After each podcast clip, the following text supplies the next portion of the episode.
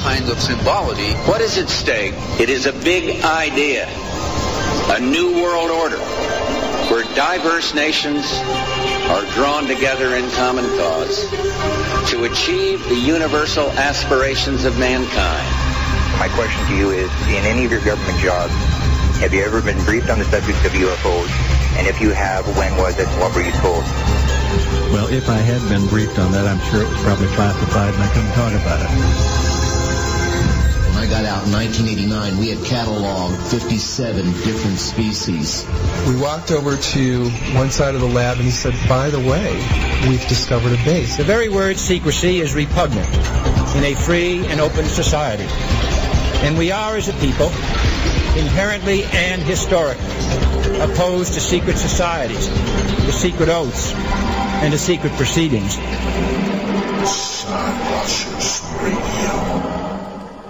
Greetings and salutations to all our fellow Skywatchers listening tonight from planet Earth, whether it's flat or round, doesn't really matter. And to all our listeners intergalactically, whatever planet you're listening in, live, broadcasting from New Logic Studios in Miami, Florida. I am one fourth of the crew here, one of the four wheels that drives this ship. With me, as always, is my radio hetero life mate, the one, the only, Alan Weiler. Alan, say hi. Hi. Hi. And joining myself Okay, and fine, Alan. fine, fine. Okay, one more time. That's much better. Hello. Now, joining myself and, and Weird Alan over here, Tres Leche, Mm-hmm. is the one and only on this beautiful June 19th, 2016, the one and the only Crystal Storm, TCS, woo woo. Hi, Pookie. Hey, Pookie, how you doing? I'm doing better. How's my voice? You, you sound better. You do. You sound much better. I, I feel like I don't feel like that we should be, you know, making you go back to bed with the chicken soup and all the good stuff. So you do. Yes, I'm not really. Mm, it's so good to speak again. Huh? Yes, I imagine. I imagine so. That that would be that that would be nice instead of coughing as hard. Yeah. I, Yeah, I've had well- to. I, I used to get really chronic bronchitis, so I know what it's like to have be stuck on the breathing machine. That's that's no fun. It is not fun. And rounding off the fourth wheel here, the one and the only, Mr. Christopher J. Brown. Chris Brown, what's up, buddy?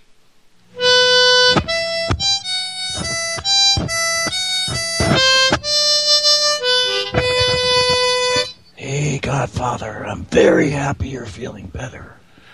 I made him an offer he couldn't refuse.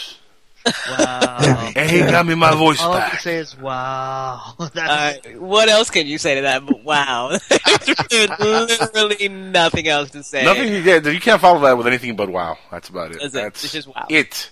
Now Yeah, we are I'm starting a little like, bit late here, and uh, you know we're starting a little bit late here, and uh, yeah, I apologize about that. We had a little bit of an issue uh, with the Tres Leche over here. What was going on with you, Tres Leche? You're good? uh, I, I, I, it wasn't my fault only. Uh, I just, I just had something wrong for dinner. That's all. Just something a little wrong for dinner. You know, put up a little bit of a fight. It was, it was what it was. But it's You- okay. are, are you uh, are you eating roadkill again? What's going on? Mm-mm, don't do that. No, I'm not eating roadkill, but thank you for offering. I'm gonna pass. Uh, Ah, okay, well next that week we'll offer some. once. I mean, because he said again. Like, did you really do that? Like, what's wrong? Yeah, with a you? couple No, no, no, Yeah, no. few I never did that. But there's this really cool book called Roadkill Surprise. I always have Mm. these really weird bits of information. He would know about that kind of stuff, right? Like that's all Tres Leche right there. Uh-huh. That is what translation actually. Now, if you guys want to join, that accent where I'm like, y'all gonna get some of that roadkill surprise? No, I'm not doing that. hey, some would say, "Don't knock it till you try it." Yeah. Oh, oh my goodness. We're gonna get so much hate Yeah. mail. But anyway, if you guys want to join in or curse at us for uh, uh, funny accents, uh, please do that. Uh, call in at 786-245-8127. As always, that number is free. West of the Rockies, east of the Rockies, south of the equator, whether you're in the North or the South Pole, flat Earth. Even if you're on Uranus, you can call that number and get right through to us. Again, the number is 786-245-8127.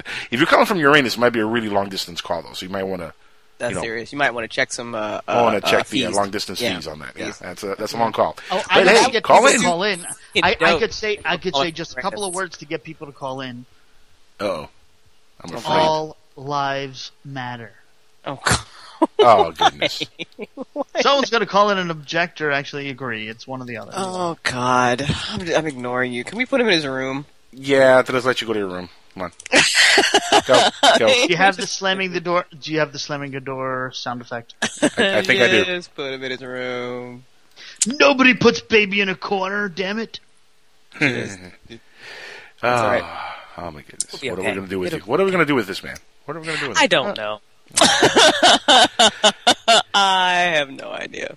Now, joining us tonight here on the show is Rich Hoffman, and he's uh, of MUFON fame, and uh, we're going to talk to him about MUFON and a lot of other things. I'm really excited to have him on the show, by the way. Yeah, he's going to be a speaker next month too. By the way, at the uh, right. at the Synopson. So that's going to be yeah. I'm hoping that we can finagle him into talking about what he's going to talk about at MUFON because it's really interesting, and I really want to talk about it. What'd you call it again? The, the what? The MUFON Synopson. Is that what? No, is that's there- not- no. Symposium. Symposium. Uh-huh. Symposium. That's what Synopsis. I was like, what the hell is that? Well, you know. Symposium.com.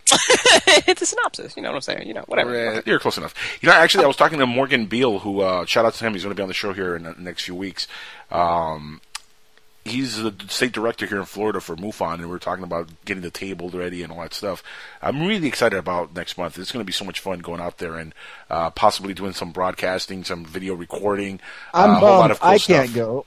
I wish I could go. I wish I was in Florida and it was just a hop, skip, and a jump. But You know what I'm uh, saying? Yeah, you're like on the other side of the planet, aren't I know it. And it was Steve Hutchins messaged me the other day and asked me, "Are you going to be going?" And I said, "No," but I did say all you guys that are all over there are probably going to be going.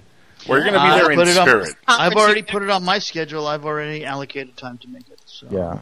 So I. It's, Yeah, far out. You're going to be there. why don't you man. guys uh, allocate time and put together me a little GoFundMe quick uh, pop thing, and boom! Next thing you know, I'll be there and joining live in person. Just sell some of the other guys' products real quick. You'll be good to go. Yeah. Yeah, yeah, why not, Just- huh? Why don't you just send me over some of those products that you claiming you're working on A- there? a- a- as soon as you cover the cost of it, I'm afraid you're going to run off with this stuff. Come on. Uh, I don't know about that. You know, I I, I want to get. You know, can you be bonded for car- you know for carrying inventory? I don't know. But Will you pass a background check? I thought that I can do no problem. But the thing of it is, is Lies. what about your, your uh, yeah, no, I can. No, but the, uh, the, the, the smell the, or the, the taste Yeah, the can- yeah, the cannabis stuff. Yeah, cannabis stuff. yeah, that, That's a that- real tough one. You know, I'm going to be honest with you, coming from a cannabis man and stuff, is that a lot of people put a lot of pride and stuff like that in it, and a lot of people don't would never want to go and and put that stuff on top of it just because they all like this different taste that they have and blah blah blah blah. But but that's just my opinion. I'm, well, I'm just remember the generation and- snozberries taste like snozberries. Well, very But true. do I'm they? Do they really? Yes, do they, they do. really? Yes, Do the, they I mean, really? can you imagine? Just just picture this: cotton candy flavored and smelling cannabis. Well, they have cotton candy strain. There's cotton candy was a great strain. No, I love see, the I was cotton never a big fan though of the flavoring everything to like ad nauseum. That just, Yeah. I mean, I, I like Okay. you know, natural like, stuff. especially especially with with I marijuana. say- Like, Look, I like, I it. like, I like my weed like I like my women, natural. I don't like any implants on my so- women. So I a don't like any uh, extra drops on my or, weed. Or some too. Crown Royal flavor or a Jägermeister flavor is No. If I want those flavors, I'll just have some Crown Royal or some Jägermeister. or- You know what I'm saying? Ew, Jägermeister, stop that! Gross. Everything yeah. else. Well, that is kind of gross. Yeah, that is kind of gross. So they actually I do. mean- they actually they actually have a cotton candy marijuana strain that came out in the '90s, and that what it is is it's off of the Northern Lights. It's off of the Canadian strain. The problem is, And, is the uh, terpenes it's a great in strain. it. But the It's problem is the terpenes that are in it, and Uh, the way that the things that you have to put into the ground for the terpenes to absorb into the plant is the problem. I feel like real weed smokers do not want that flavored shit because No. you appreciate and you love the smell and the Ew, taste and of Correct. weed. Like get different and- flavors. No, and different take it for somebody who, of yeah, take take it for somebody who's Now, been smoking for a I'm long time. smoking It's no true. Okay, now now look at it this way: if you actually have the ability to spray it on, and that allows you to smoke it just about anywhere because no one can think and detect what it is, that changes the game a little No, bit. because too. no, No, it doesn't. no, because no, any no. good, again, professional weed smoker already knows how to smoke and not. weed smoker. Yeah, it's a tricky. Hey, you know- you're- Already- oh, Okay, on. okay, okay, kids, kids, kids, kids, kids. All right, enough with the Okay, uh, enough with the weed Listen. talking. That's it. That's it. Cut. I hear cut what you're it, saying, but the- cut it out. Let's get to some ufology stuff, guys. We're talking way too much about weed on this show. It's just Okay, all I'm say ridiculous. the pre-orders say that you guys are wrong. This is Skywatchers Radio. This is not Sky Weed Your We, we can do that show later, other guy. We can do that show later and sell your products on the week. To, that's all I'm saying. There, there's a couple of news things we want to get to before we go on break in, in about ten minutes and get our guest on because I'm I, I just want to get to the guest because I'm super excited to have uh, Rich on the show. I am too. Uh, which, Yes. by the way, uh, this marks uh, uh, two days in a row now that I do a show that uh, Rich is on. It's a rich week. That's just how we're rolling. Yeah, yeah. Yesterday, of course, uh, we had Rich Giordano on the uh, the uh, UFOnaut. I was about to say the Easy UFO show, but no, it was UFOnaut Radio with uh, Jesse Randolph and uh, Chris J. Brown here, and uh, a And great show. Rich- Rich, uh, and, and you guys nailed it yesterday. You killed it. I got to It was listen to that archive. I can't wait. Well, he will be joining us too on PSN Network. Am I correct? That is correct. He's going to be uh, starting up uh, on Sunday his own uh, AZ UFO show. Or the Rich Giordano show, whichever he wants to call it. We don't know yet. We don't know That's yet. it. Sundays But- are a good day on PSN. That's how. yeah, it's gonna be that's- it's gonna be a fun day. We have uh, women in hoodies, That's right. That's right. and then we have Rich Now Giordano. your day. Huh? In between there, we're gonna have the roundtable also. So it's gonna be a fun. I Sunday. love the roundtable. Yeah. Table. So Been happy on about the round hold table. on. Yay! Okay, UFO news. I'm ready. UFO news. Here we go. There's a, a massive underwater UFO base in Guantanamo Bay. There's an article from uh, Utopia.buzz. Uh, conspiracy theorists claim that Marine saw secret crafts virtually every night coming out of Guantanamo Bay. A UFO. Uh, UFOs were seen in a, in and out of the major underwater uh, base in Guantanamo Bay, and uh, it says it's been doing that for almost 50 years. They've been seeing these things. I Guantanamo believe Bay. Massive. Yep. That's interesting. Now it I've says heard here. that- Um, I've heard that story for years. I've heard I've heard rumors about this, and now they're reporting it as a factual, uh, you know, report. Uh, so it's no longer just a rumor. This is from the Daily Mail. Also, they reported this, and uh, this is interesting, guys. Look, uh, testimony uh, filed case number seven four seven nine four in the archives of the Mutual UFO Network (MUFON), uh, and uh, it says here UFOs have uh, been seen flying in and out of the underwater alien base or they're calling it the alien base near Guantanamo Bay for almost 50 years, according to bizarre claims of a former U.S. Marine. The ex-Marine has come forward to reveal that he and his comrades experienced in 1968 to 1969 while stationed at the Guantanamo uh, Naval Base. And uh, it doesn't shock me, like uh, the other guy here said. I've been hearing about this kind of stuff for a very, very long time. And uh, look, I'm Cuban, and uh, there's a lot of stuff that goes around Cuba that we don't know about here in the, in the states because they, you know, the embargo. They don't, they don't want us to know anything that goes on in Cuba. But UFO sightings in Cuba are, you know, something that we're going to find out eventually once the embargo is gone. We're going to find out a lot of different stuff that uh, Castro might have been keeping secret, including this uh, underground base.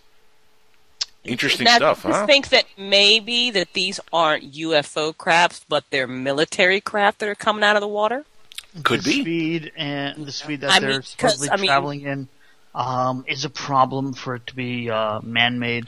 Not, Not to mention- necessarily. No, no, not necessarily. Look, uh, let's go back. Let's go all the way back to Germany, right? Okay.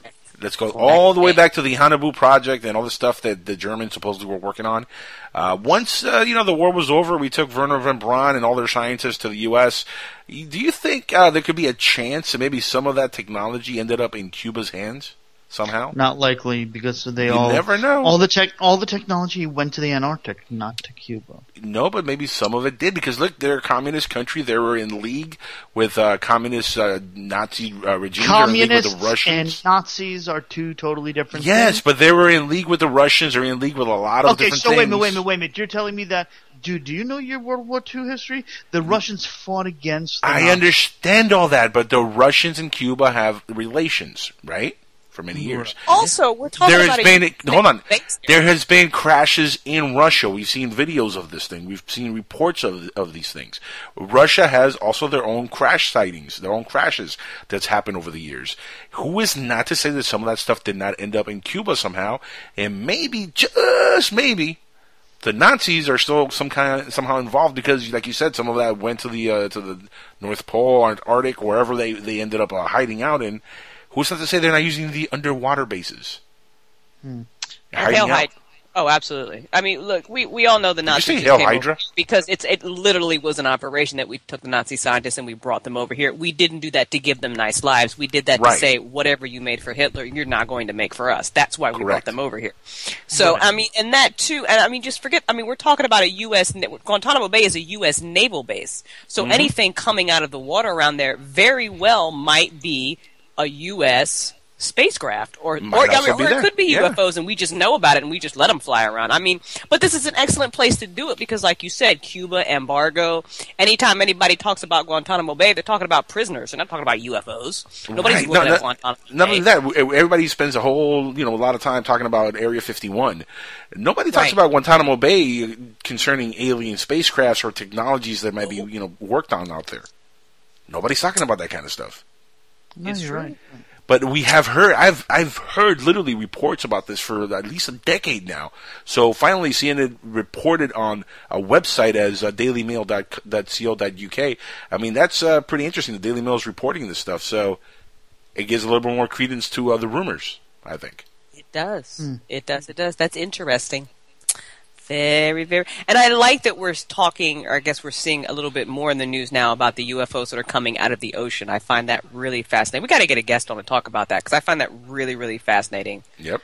Even more so about them coming out of the sky, that they're coming out of somewhere under the ocean. Because the ocean is scary. Like, The ocean is scary. very scary. Well, yeah, there, I think there, the there were- Abyss, you know, that was a great movie. So you know that. that, that that's was The sort of Abyss the story there. awesome.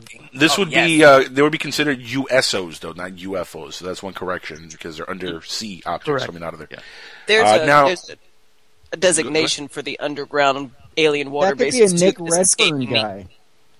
That could be. Yeah. What about Nick? What? Never mind. Over your Never head. Uh, next Nick story here. Redfern could be the guy on USOs to talk about. Yes. He's talked about that before. Yes. Yeah. Now uh, let's move on to the next story here, guys, because we only have a few minutes uh, before we got to hit break. Uh, since we started a little bit late here, uh, the Dead Sea Scrolls uh, supposedly are revealing that Noah's Ark was shaped like a pyramid. That's awesome. I love Now- the Dead Sea Scrolls. I love everything about the Dead Sea Scrolls. According to a reading from a newly digitized fragment of the Dead Sea Scrolls, Noah's Ark was something different than what is currently believed. Of course, we all have this image of, oh, it was a giant ship that housed all these different animals. We had a place for pandas, we had a place for, for bears, for regular bears, we had a place for lions, We had a place for monkeys, we had a place for chimpanzees, and baboons separated them. You know, we had a place for all these different animals. Of course, no place for dinosaurs, because who the hell wants to bring dinosaurs along, right? Nobody wants to bring them along. They just killing I just, everybody. I, I just thought they missed the boat. I think it was a blood bank. I think they took like a blood bank, a DNA thing, and, and had it Yeah, all. that's what, That's I'm, what I would think. I thought of That would make Ark. more sense than actually having a bunch of animals on a boat. You know what I'm Yeah, saying? no, yeah. Yeah. I'm not buying the whole animals on a rickety Yeah. boat any more than I'm buying that a whole bunch of slaves built the pyramid. Sorry, y'all, don't buy it. check this out. It says Noah's Ark was something different than what's currently believed. The 2,000 year old text may be proof that the Ark was actually shaped like a pyramid. Over 50 years ago, a stone thrown in uh, Bedouin shepherd uh, into a cave led to what some have called the greatest archaeological discovery of the 20th century, and it did not include Indiana Jones, by the way. Uh, says here, it's heard that the stone cracked open uh, in an earth jar. upon investigating, uh, he found that the first of what came to be known as the Dead Sea Scrolls, as everybody knows the Dead Sea Scrolls already, uh, when all the scrolls and fragments were sorted out, they accounted for about 800 manuscripts about one quarter or, or just about 200 manuscripts or copies uh, of, of these portions are in Hebrew text, which maybe the other guy knows how to read. I don't know. Uh, Yes, now, after almost five years of a laboratory established uh, by the Israel Antiquities Authority as part of the uh, Leon Levy Dead Sea Scrolls Digital Library Project, has scanned tens of thousands of these fragments from the scrolls with the uh, custom-made camera. Each fragment was photographed 28 times in high resolution using wavelengths of lights. Sophisticated technology enabled researchers to read letters and words that were previously uh, illegible. You can read them. Some of these newly digitized fragments offered new interpretations of the well-known biblical stories, and this included a pyramid-shaped ship and That's not awesome. a regular ship. So interesting stuff. Again, you can go to ancient-origins.net if you want to read you know That's the the rest of this article. That's a great site, by the way. Great, great website. And uh, that's Interesting. interesting as heck. It makes a lot of sense if you think about it. I mean, why else the pyramid shape, right?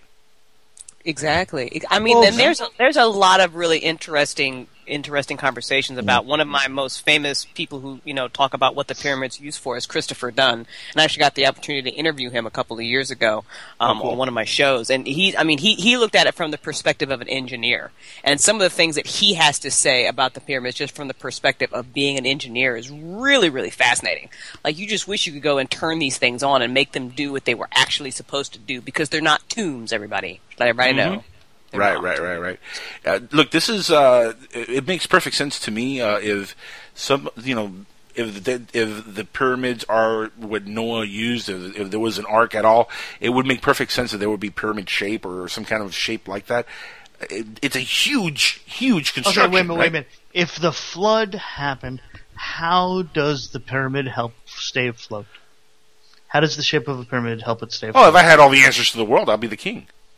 But you, you're just yeah, but you're just arbitrarily saying, hey, it must have been a pyramid. No, Just one- it, it, it makes sense because of the the size of the structure. You could house so It's many different gross. people and animals and all kinds of things in there. I thought they found the ark or something like that in Mount Ararat. Mount Ararat, yeah. Mm, no, Ararat, well, they, they yeah. found a boat. They found a boat. A They boat. found a Okay, how did it get all? How did it get all, even where it was depicted, Which is even a great said in the. Bible in that in that general area, and it just Well, if I had all the answers, Chris, I'd be the king.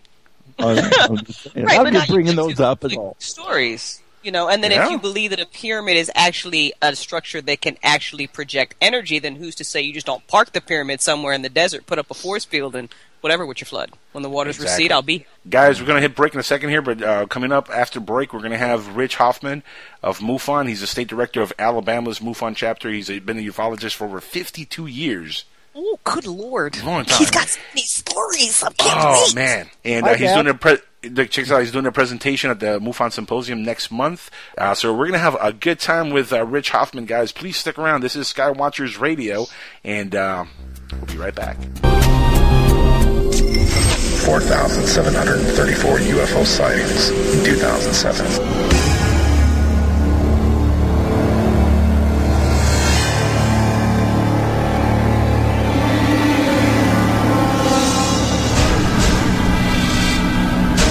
Eight hundred and fifty-four abductions by aliens or unknown species reported by American and British citizens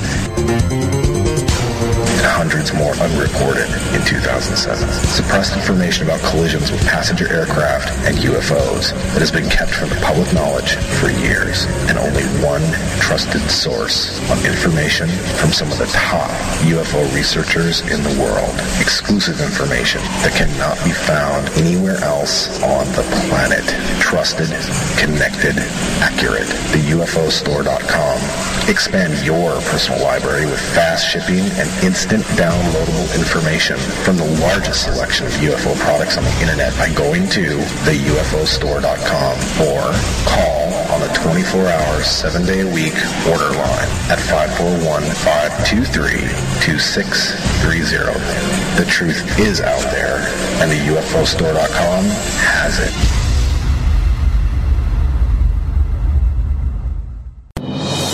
Up in the sky. It's a bird. It's a plane. No, it's SupermanHomepage.com, the number one Superman fan site in the world. SupermanHomepage.com, covering the world of Superman from the 1930s to today. News, reviews, rumors, and reports. SupermanHomepage.com for all your Superman comics, TV shows, movies, cartoons, radio shows, and more. Everything you ever wanted to know about the Man of Steel and more. SupermanHomepage.com. Imagine no longer being tied down to your computer, but having the freedom to take live talk radio with you anywhere you go. TalkStream Live introduces our first ever iPhone application. The talk shows you follow now follow you. And your iPhone is now the fastest and easiest way to stay connected to the best talk radio on the internet. Listen to live talk shows 24 hours a day, 7 days a week. Mobile talk radio from TalkStream Live. Now available in the iTunes App Store. Put a team of professional consultants behind your home or business computer with Key Information Solutions, providing solutions to your internet and computing needs while keeping you on the cutting edge of technology. Preventative maintenance and networking support, hardware and custom built computers. Let Key Information Solutions be your personal tech staff for your home or office with affordable hourly, monthly, or annual rates to fit anyone's budget. Call Key Information Solutions now. 954 973 3374. That's 954 973 3374. Or visit keyinformation.com. The George George Rodriguez Show. Who? I said the George Rodriguez Show. You don't know George Rodriguez? Wasn't he the guy that filled in for Neil Rogers? Yes. That George Rodriguez. What's he like? Oh, he's a short little Cuban feller. Kind of funny looking. Well, when's he on? 12 to 3, Monday, Wednesday, and Friday on SoFloRadio.com and SoFloRadio.net. The George Rodriguez Show is much more than adequate. Here's a riddle for you. What do the California gold rush of the 1850s, secret societies, coded messages, mysterious 19th century flying machines, and an early 20th century outside artist named Charles A. A. Dellschau all have in common? The Secrets of Dellschau by Dennis Crenshaw and Pete Navarro. Go to www.secretsofdellschau.com to learn more.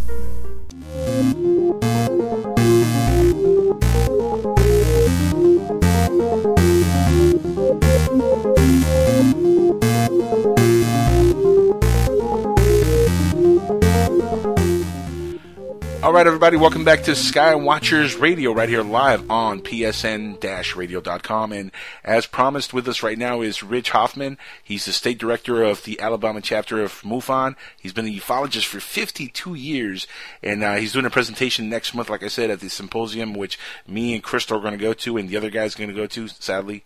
Chris is not going to be there. Unfortunately for Chris, poor I'm Chris, he won't you be guys there. to send me that money. Come on, man. He's dying to be there. I know. But All of our listeners need to start a send Chris to the move a go- on. we, need, we need a GoFundMe account for Chris just to get him out there. Yeah, That's what we need to do. come on, man. But we're gonna have a blast out there. It's gonna be so much fun. Uh, I've been, you know, dying to uh, get involved with MUFON and uh, do a lot of work with with you folks.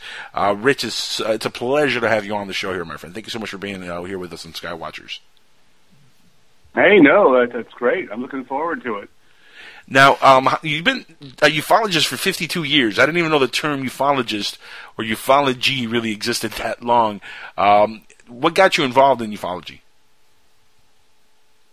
What sparked it? Interesting. I, I, well, it's an interesting story. I, I was uh, late for an eighth grade science class, and I had to do a 10 minute presentation on a subject that was on a list. The only thing that nobody signed up for by the time that I got into the classroom was UFOs. So I went up after class and I said to my science teacher, I said, what is a UFO? And he said, it's an unidentified flying object. Have you heard of that? No. Have you heard of flying saucers? Yes. Go read about it. so I did, and I, uh, I, but I wasn't really that much interested. I thought it was just a bunch of uh, just bunk, and, and I really didn't, you know, think that there was anything to it. And well, uh, science fiction movies and everything else were pretty popular. So I, I uh, did a limited amount of work on my my little ten minute presentation that I had to give, and I basically said something like, you know, well, surely if there was like something to it, the Air Force would be telling us about them, you know, and um, needless to say, when I my teacher started asking me a whole bunch of questions, I couldn't answer any of them. He was talking about jet pursuits. He was talking about a whole bunch of other things, and he was pretty interested in the subject. Well, and that that kind of like uh, I got my D on that report that day, and I went home in the evening and watched watched Walter Cronkite uh, on you know eventually like on the news and and uh, and he was talking about the Socorro, New Mexico case, uh, Socorro, New Mexico case, nine- in and that Lonnie Zamora had seen a, a police officer had seen this object that was out Right, in right. Uh, this Mesa area.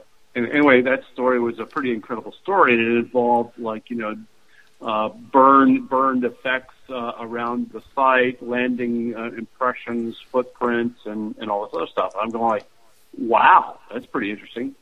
So couple days later, I went to uh, my aunt came over and said she would like to take you know she wanted to go with me to a bookstore, and, and I went to a bookstore and I thought, well, let me go see if like, there's, there's something in that UFO section. And so I picked up the uh, report on unidentified flying objects by former head of Project Blue Book, Captain Edward Ruppelt. And I read that thing from front to cover probably within just a day because it was so interesting. Well, little did I know uh, that the Project Blue Book was just up the street from me because I'm in Dayton, Ohio. Oh wow! And uh, so Wow. when you put, Surprise. when I began realizing when I began realizing that Wright Patterson Air Force Base in Dayton, where I was living, was the head of the Air Force project, that just like you know, you imagine a 13 year old kid. Just it, I just ate it up. I just went crazy. So that that led me into it, and I and I it was kind of like the the forerunner. And then I the next thing you know is I couldn't get enough uh, information. You know, I just kept reading and reading. By age 15, I was giving lectures around the city of Dayton. Uh, I was on Phil Donahue show in Dayton, Ohio. Uh, and then I was, uh, next thing you know, I was like uh, a hit around Dayton and everybody was wanting to call me about sightings and this type of stuff. So it just went on from there and, and I haven't stopped since. That's you know it's funny. I, I always find it amusing because it happened to me as a kid also in in school, uh, reading you know UFO related books at the library and stuff. And I always find it funny that schools actually had these books, considering you know the subject matter and how kind of kooky it was, you know, for for school to have this kind of stuff. Uh, was it easily accessible in your school when you were when you were a kid back then? Yeah, in fact, I worked in the library. oh, no kidding! Is it easy? so yeah, I volunteered in the library after that, and yeah, I was like uh, absorbing all that stuff that was in there. I mean, it was just really fascinating stuff. So yeah, I mean, I'm with you. I mean, there were just a lot of a lot of people had written a lot of excellent books on the subject. Uh, you know, and and Donald Keyhoe's book uh, from NICAP was one of those, and a number of others. And uh, I just, like I said, I got really hooked on them and and went from there. That is fantastic. That's now, how did you wind up with MUFON?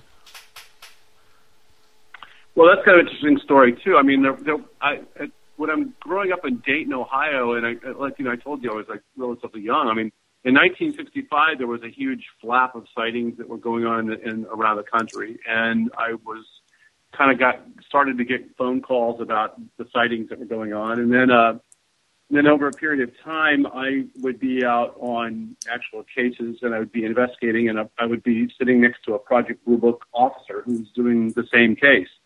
Oh, wow. And so, you know, I would be out there now inter- interacting with the uh, with the Air Force people on it, and and they were kind enough to be able to give me all kinds of like uh, leads and various other things on cases. I could actually contact them if I wanted to get radar data from the uh, radar approach control, and so I had started to, you know, basically uh, also to pull people together.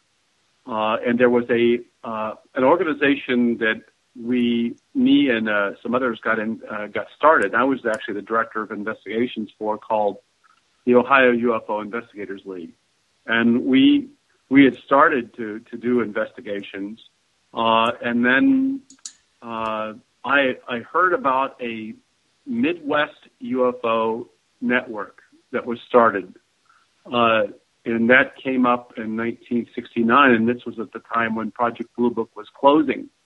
Uh, and I then what I did is I went and I I contacted them and, and then basically signed up to be a part of them and that's the forerunner to the Mutual UFO Network when it changed its name. So I was actually in it at the very beginning uh, when it got started.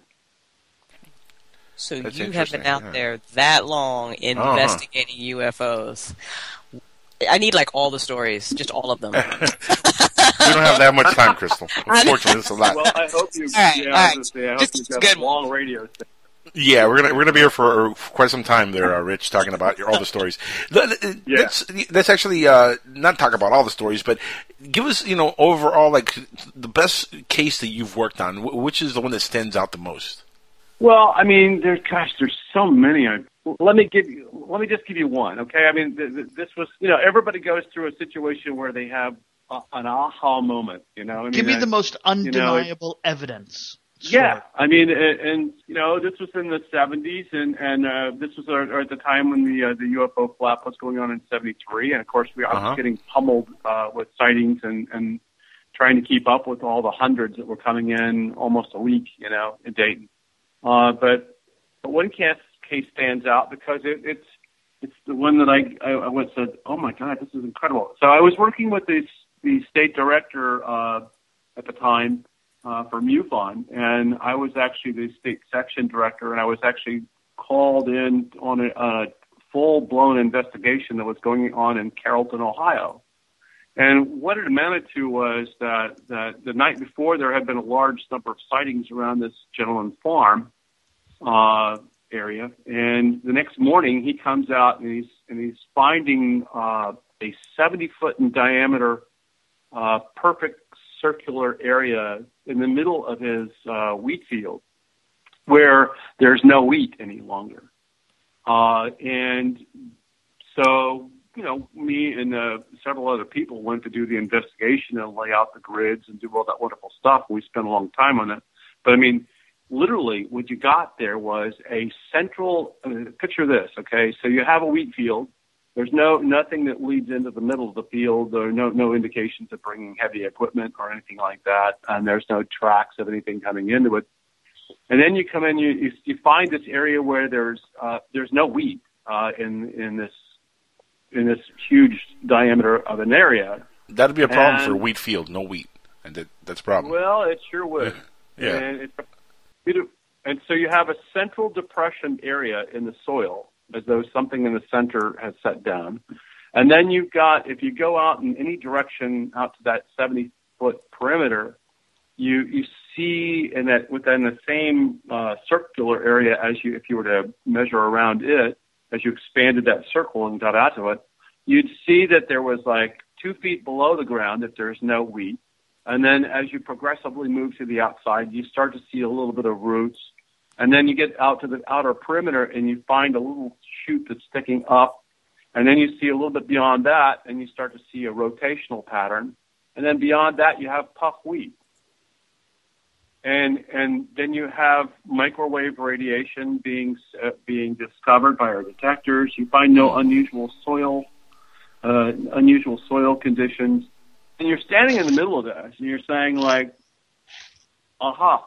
You know, it's kind of like, what would do this, uh, and what could do this, and you, your mind goes crazy because you really can't come up with any rational explanation as to how would you produce the same effect if you were going to try to do it in one night.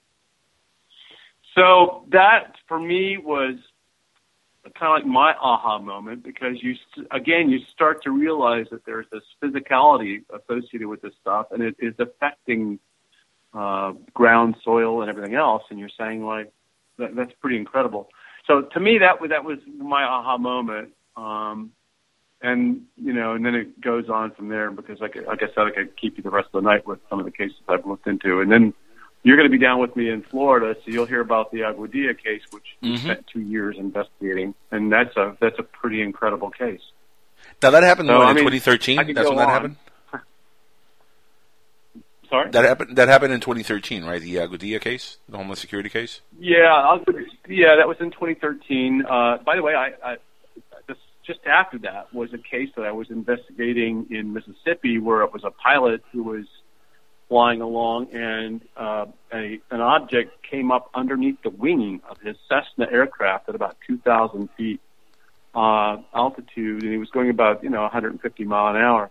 And uh, this was in the uh, Picayune, Mississippi area, and uh, incredible case, you know. And I was like so psyched. And then we actually got radar data, which validated the fact that there was something that was dancing around his uh, plane.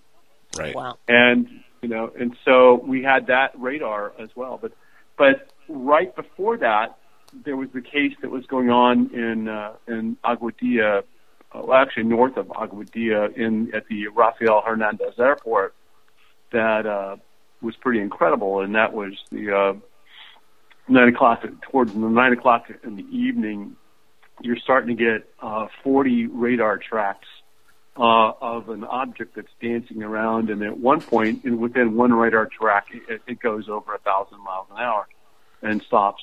Um, but you've got this radar kind of like return that's going on out northwest of the airport, and then you have a, a pilot who's driving in a car heading toward the uh, the airport, and he happens to look up and he's seeing this pinkish red light, if you would, that's that's above the airport, but it's uh, low and it's out a little bit further. He thought that was a little bit beyond the airport, but he didn't know where it was for sure. Um, anyway, so he contacts the uh, the uh, the I guess somebody at the base, whether he contacted the tower, we don't know, but he he, he contacts them and and says that he's seeing this, and so somebody's been alerted to the fact that they're out there. Well, at the same time, uh, at about 15 minutes later, you've got uh, a Customs Border Protection aircraft, it's a Dash 8 aircraft, uh, that is taking off towards the northeast off of the runway.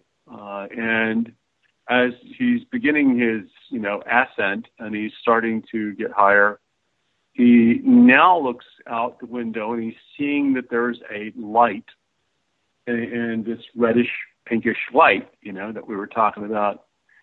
And he just doesn't, I mean, that shouldn't have been there. I mean, why did you give me a clearance? You know, Right. There's nothing on the track. And, you know, and, and here I am now going up and seeing that there's an object. And so he contacts the control tower and says, you know, hey, look, I'm seeing an object that's out here. Um, uh, and you know, being the fact that their mission is to look for smugglers and various other things, I mean, they they they, they assumed that they they would just keep their eyeball on this thing. So they so they flew around in a huge circular, uh, uh, counterclockwise circular area and went out and actually toward, and they were actually out as far as the uh, where the uh, the tracks were being picked up all in this one given area. Well, the, again, the tracks were gone by this point. They, they weren't detecting it. Now this light comes in and it's closer. Uh, it's coming in from the, the north, the direction of the general direction of where this thing was, and it's uh, now moving toward the airport. So they make this big, huge circular uh, move around the airport, and as they're coming around towards the the southern part of it, uh, the light goes out, and they they've got a uh, infrared uh, or thermal camera on board, and so they uh, flip that on. Uh, it's a Wescam MX15 camera, and uh, it's got you know some press head capabilities to it. But bottom line was that they turned that camera on and began recording uh, this object. And they were doing that manual tracking. They weren't doing it by automatic tracking, which is unfortunate. And then the other thing is that their laser target illuminator was turned off, and so what you have to use is the laser finder that they got, which is basically the, the little middle target area, uh, and you're you're now picking up the line of sight. So where that shows uh, on the display, you'll see that there's a display on the screen as you watch this thing.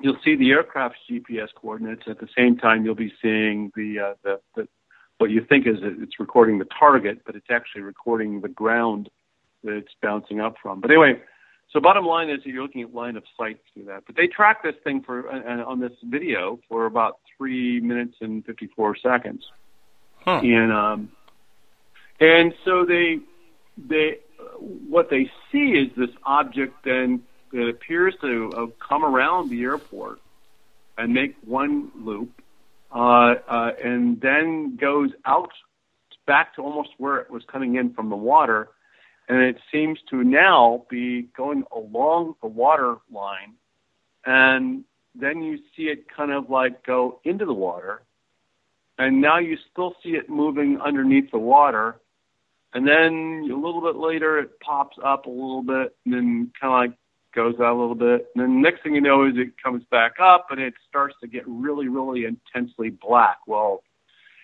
they have the settings for the camera, the thermal camera, with black being hot and white being cold. And so the, the colder uh, things look white and hotter things look black. Well, this thing gets really intensely black and then it splits into two identical objects that are now moving above the water, and uh, and then one veers off away from the other one, and then you see it kind of like go and disappears under the water. You think, and then the, the, for a short time later, then this other thing goes under the water.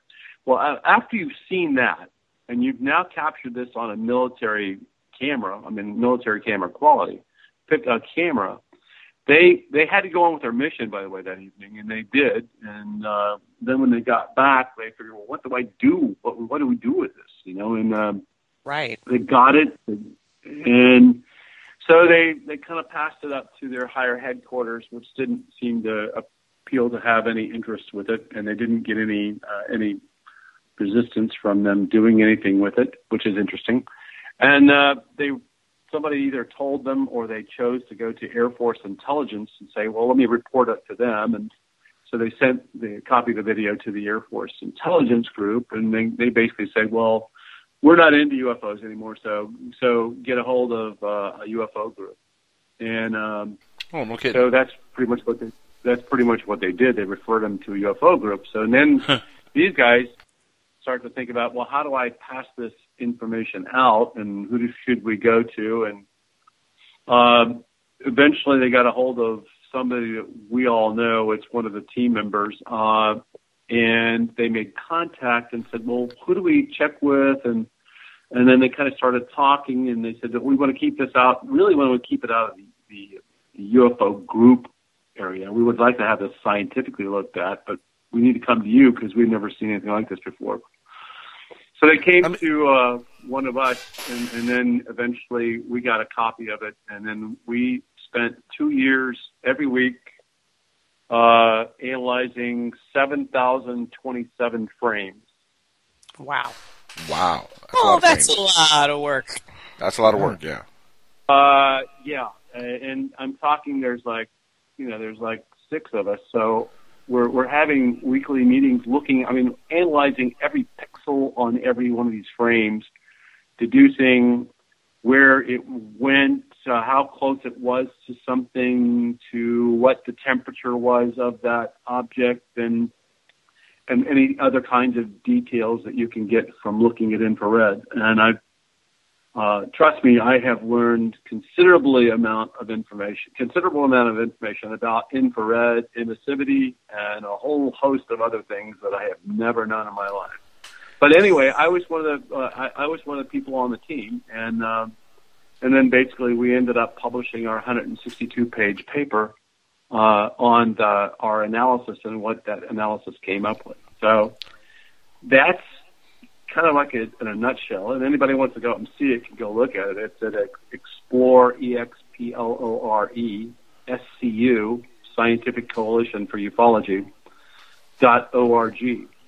And we've got the, the video clip posted up there. We've got the radar information and our papers up there. And we're trying to encourage uh, scientific review. And we've been able to get the French to take a look at it. Uh, the French uh, CNES, which is NASA over there, and they're more open to UFO investigations. Mm-hmm. Mm-hmm. Uh, we've had re- we've had refusals from other organizations, and you certainly can't get any cooperation in the United States. So there you No, go. none. Yeah. It, which doesn't shock me that you can't get any cooperation. I mean, that's uh, you know part of the uh, the embargo, the truth embargo, as uh, our good friend Stephen Bassett would say. Uh, that- you know, it it always boggles my mind though, uh, Rich, uh, when uh, when somebody uh, from the government, uh, you know, anybody from the government comes forward with any kind of, of uh, you know story of sightings or anything like that, considering the truth embargo itself. Have you found any resistance uh, in in some of the stuff that you've worked on within the government? Have anybody come knocking at your door and told you to stop, where you guys are researching, like sp- especially something like this? Yeah, no, I, I you know, and that's let me tell you, I've been on radio. I, I, when I was growing up in Dayton and I was into this, right? I was Uh-huh. literally attack, I was attacking the Air Force investigation. you know, I mean, it was it, you you would think that I'd have somebody that was squ- shutting me up or uh, Right, my, right, the right. closest thing I the, the closest thing that I came to it uh, was I was on a radio show once. I think we were getting a pretty touchy subject, and then suddenly the, the radio station went dead. but Was that an, an Art Bell show? it. Was it with Art Bell because he's known to have that happen to him? yeah. So well, anyway, so the, the radio station went dead, and we finally came back up on the air, and we were able to continue a little bit. But that's as close as I've ever had it. And you know, guys, I I mean, it's, what's interesting to me is here I am after 52 years. I was around the uh, Project Blue Book, right? I was talking with Project Blue Book people. I was talk. I think I talked with uh, Major Hector Quintanilla. I mean, Oh, I- okay. I got Yep.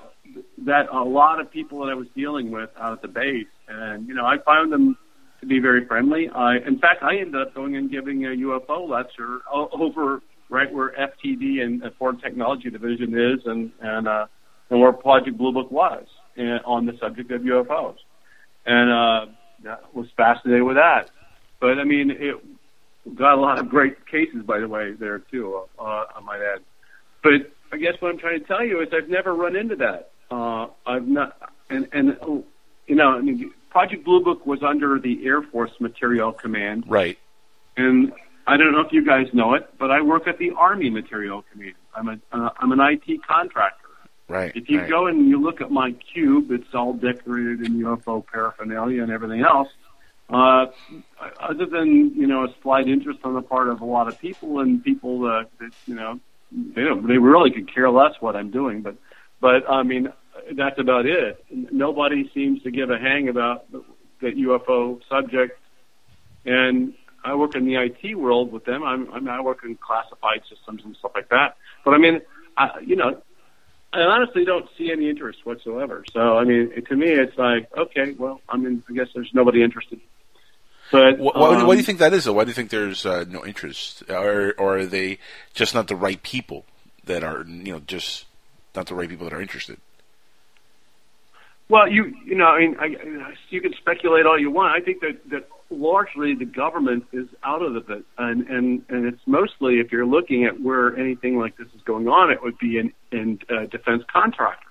I think you Sure. know, Lockheed I mean, Martin, places whoever- like that. and uh, yeah, and that's where the research is going on, and, and that's why the government Right, right. can say that they don't know anything about it, and it's why it's you know, and a FOIA request that you put in can't go and get them because it gets it's going to go to a company. It's not going to go to a company. Right, right. So What- you know, it we have ways of hiding our secrets. By the way, I, Of course, yeah. In the defense, I have to sign you know all kinds of like agreements on national security. So there's so many blasted security ways of things that you know you have to do, and, and most of it's you know it's innocent. It's, about just trying to protect the Chinese from having the same you know uh, stuff that we do. I mean, or getting that. And every day the DoD is being hit by you know, just unbelievable amount of hacks that are trying to be attempted. So it, they're doing their best to be able to protect our our national interests. At the same time, you know, something like this that that was going on has probably been pushed out to industry, and it's their way Mhm. of keeping it quiet, and we can't find anything else, right? I mean, do you, do you uh, believe that Roswell was an actual alien ship that crashed, and we back engineered uh, the ship, and we've had possession of uh, you know different crash sites, uh, different ships, and, and do you believe uh, all those different uh, accounts and stories? Without a doubt. Okay. Now, my next question is, uh, if that's the case, uh, other countries, I'm sure, have had you know their their fair share of crashes and uh, perhaps you know encounters with aliens and are back engineering stuff Well, also. Yep, and, and they and they likely have. I, I Right. was I was living in Dayton, Dayton, Ohio, and in Cincinnati was Len Stringfield. And Len Stringfield was the guy who was looking into all these crash retrievals. Mm-hmm. And and him and, and him and I were talking. He was one of the ones that and early on got the whole interest in the whole crash kind of thing going on. But uh, anyway, the, the, the gist of what I'm trying to tell you is there he started to document around the world cases of crashes, Oh, and okay. there are quite quite a number of these crashes, and and you know one could ar- one could actually argue that you know that whole thing about that, that came out of the Nazi world, uh, you know, and there were Nazi craft that were being Mhm. built and everything else that that were look, trying to look like it. Well, they were, probably had a crash that they got, and they were trying to re re-engineer it as well. Yeah, you And, know, it's uh, funny, Rich, because that's kind of been like my theory uh, for a long time, at least for the last uh, 10 years uh, when it deals with Roswell. I do think there was a crash at Roswell, but I think it was probably something that we back engineered or we engineered based on Nazi technology. Remember, we had just uh, inherited Wernher von Braun. Tesla had just died, and he was working on a, a flying saucer type of ship, and uh, you know he had a lot of schematics and stuff built. Uh, so a lot of this stuff we inherited, and what I think happened at Roswell, and you know this has been covered by other folks, might have been a crash of a uh, of a Nazi-like uh, ship that we built.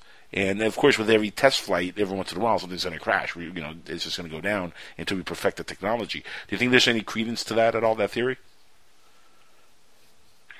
Well, I mean, yeah, I know Annie Jacobsen tried to like put that in the Area 51 book she wrote about it, you know, and so it's it's a situation there where I, I just don't, I really don't tend to believe that that that's what it was. And and I'll, let me go to this point, okay?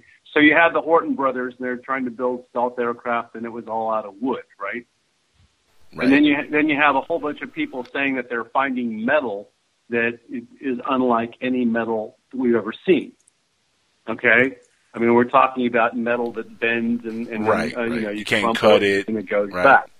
Well, that's not what the Horten brothers. They were working on a wood thing. They were trying to be able to not be picked up on radar and become stealth, right? So that's the kind of thing that we're talking about. Now let's let's let's break break for a second. And I brought this up before too. Is that Battelle Memorial Institute, which is a defense contractor, has uh, worked all the time with Project Blue Book and and early on, uh, and it's been uh, uh, there for a long time. Uh, they played a role, and in fact, you can find documents uh, that were basically talking about a memory metal or a memory shaped metal that, that was going on. And guess what? So you find out that right around the 60s or so, the Naval Ordnance Lab is now coming up with a thing called nitinol, which is nickel titanium alloy, the shape memory alloy. And guess what? It's it's precisely the same kind of thing that it does. It's Right. precisely the same thing you find at Roswell. That's interesting. That's interesting. That's very interesting. How much technologies do you think came out of Roswell? Because I know a lot of people talk about you know microwave technology, fiber optics, uh, things like that. I mean, uh, how many technologies do you think we have actually come out of Roswell? Well, I mean, uh, I, I guess I guess what I would say that there's quite probably quite a bit. I know that it, you can people reject Corso, Philip Corso, but I think he was extremely a, a, an extremely bright man, um, and he worked in Agreed, the intel yeah. world, and he's he's he's the one that you know allegedly passed out all this debris that was was brought up from the Pen- uh, the Pentagon under General Trudeau, and that that he was claiming that that stuff was all passed out. Well, there's no proof for it, but let me let me also inject that, that there. I mean, I, work over at the uh, Redstone Arsenal, and the Missile and Space Intelligence Center is over there, and they they're reengineering stuff that we find out on the battlefield, and I've seen kind of things that they got that go on, and they look at they unbuckle every screw and every turn everything, and look at everything and tear it completely apart. And 90 ways to Sunday, and so any debris that you get from something like this would have been used and placed into some sort of like, uh, how can we reuse this? What can we do with it?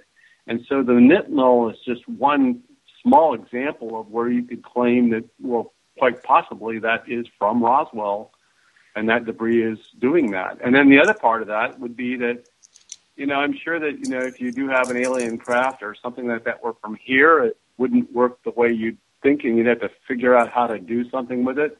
And we might, you know, not have been able to figure that out, or maybe we have. Maybe the uh, the triangle shaped objects are are are uh, alien uh, are are us, basically things that we've been able to build from that technology. Huh.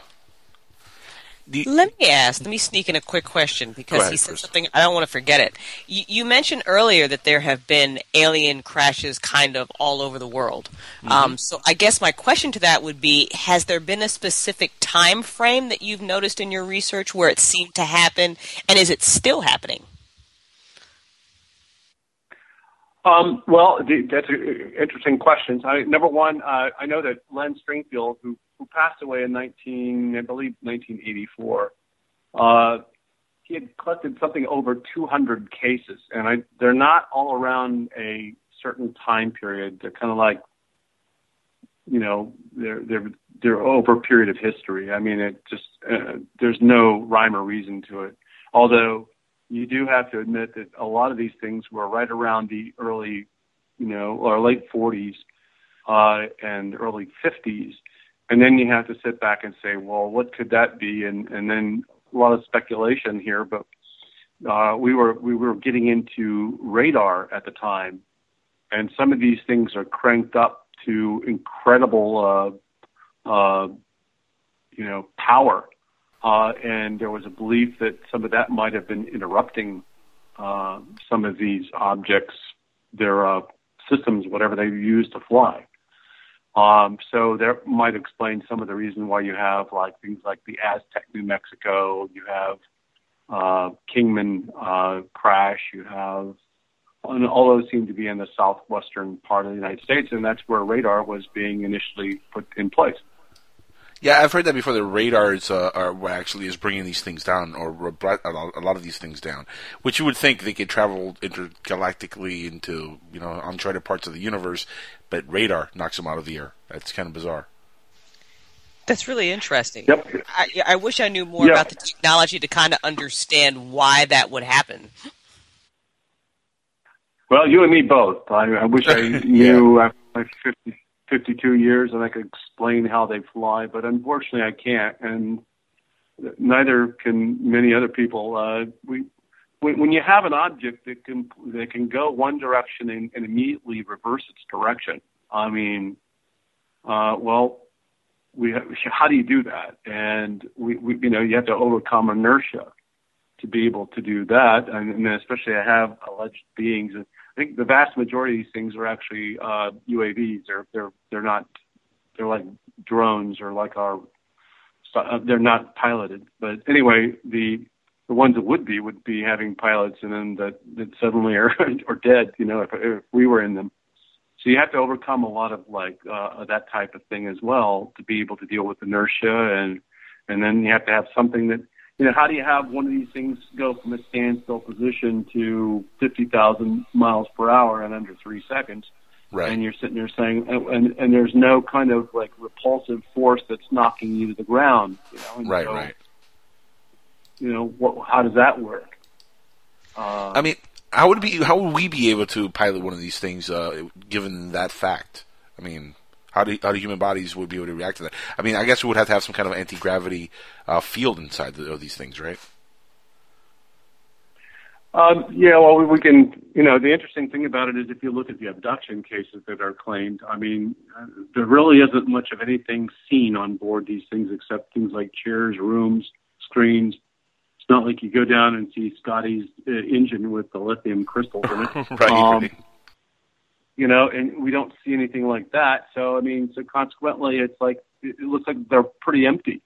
And you're sitting there saying, like, well, what's the force that's propelling that, you know, and, and where's it at? Uh, I don't know. And then when you have reports today of objects that are the size of, you know, uh, of a, a softball, uh, how do I deal with that? It's making intelligent maneuvers. I mean, and, and, it, and it looks like you can actually practically see through it. It's almost like it's transparent.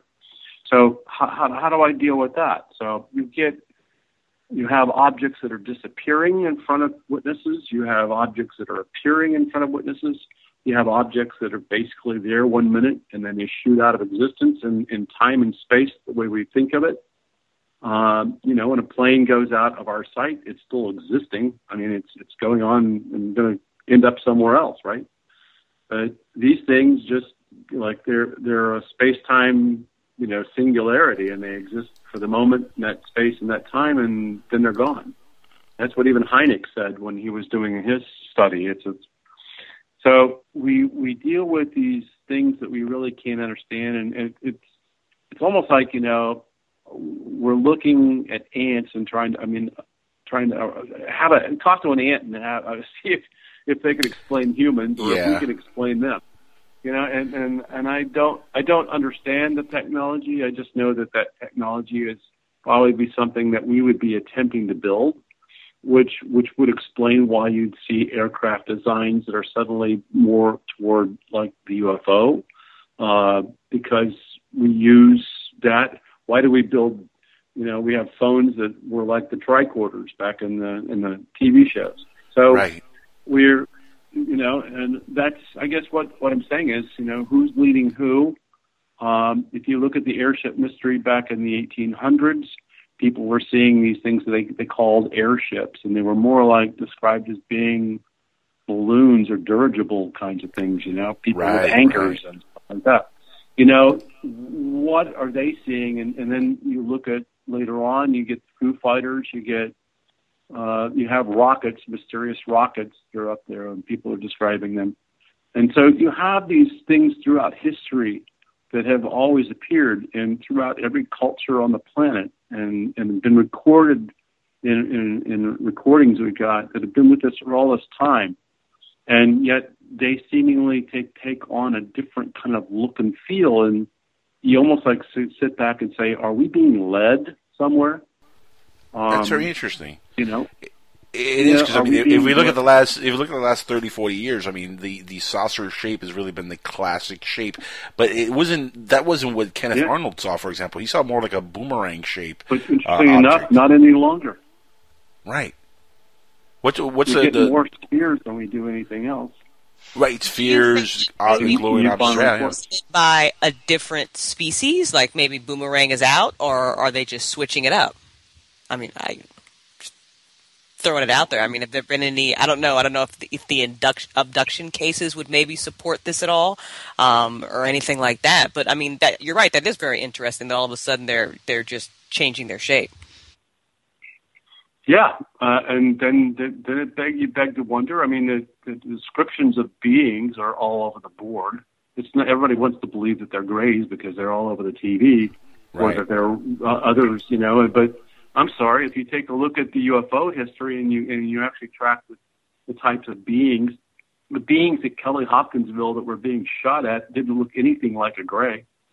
Uh, you know, if Very you look true, at yeah. uh, if you if you look throughout, so there's like so blasted many of these things that are just it's it's incredible, and you know you you say well I mean look even in Russia they had these they, they saw robots that were rather large robots and more robotic like if you would, and if you look at the beings that came out of uh, and picked up Charlie Hickson and Calvin Parker at Pascagoula, I mean uh, again, a different kind of being. It's not a gray. It's you know what is it? I don't know. It looked more like a robot with some strange spikes out of its head, and and so we we have we have a phenomena that that you know.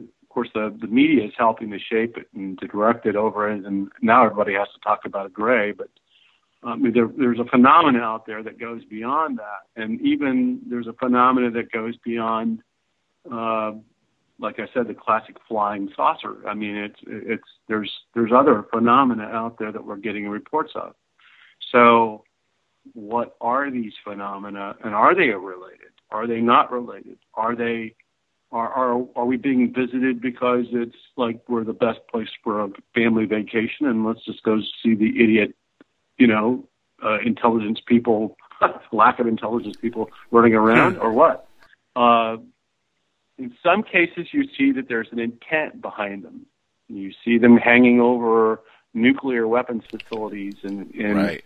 and causing all kinds of uh, effects on nuclear missile silos or or on nuclear material, or they're looking for that. There's a strong interest and a concern.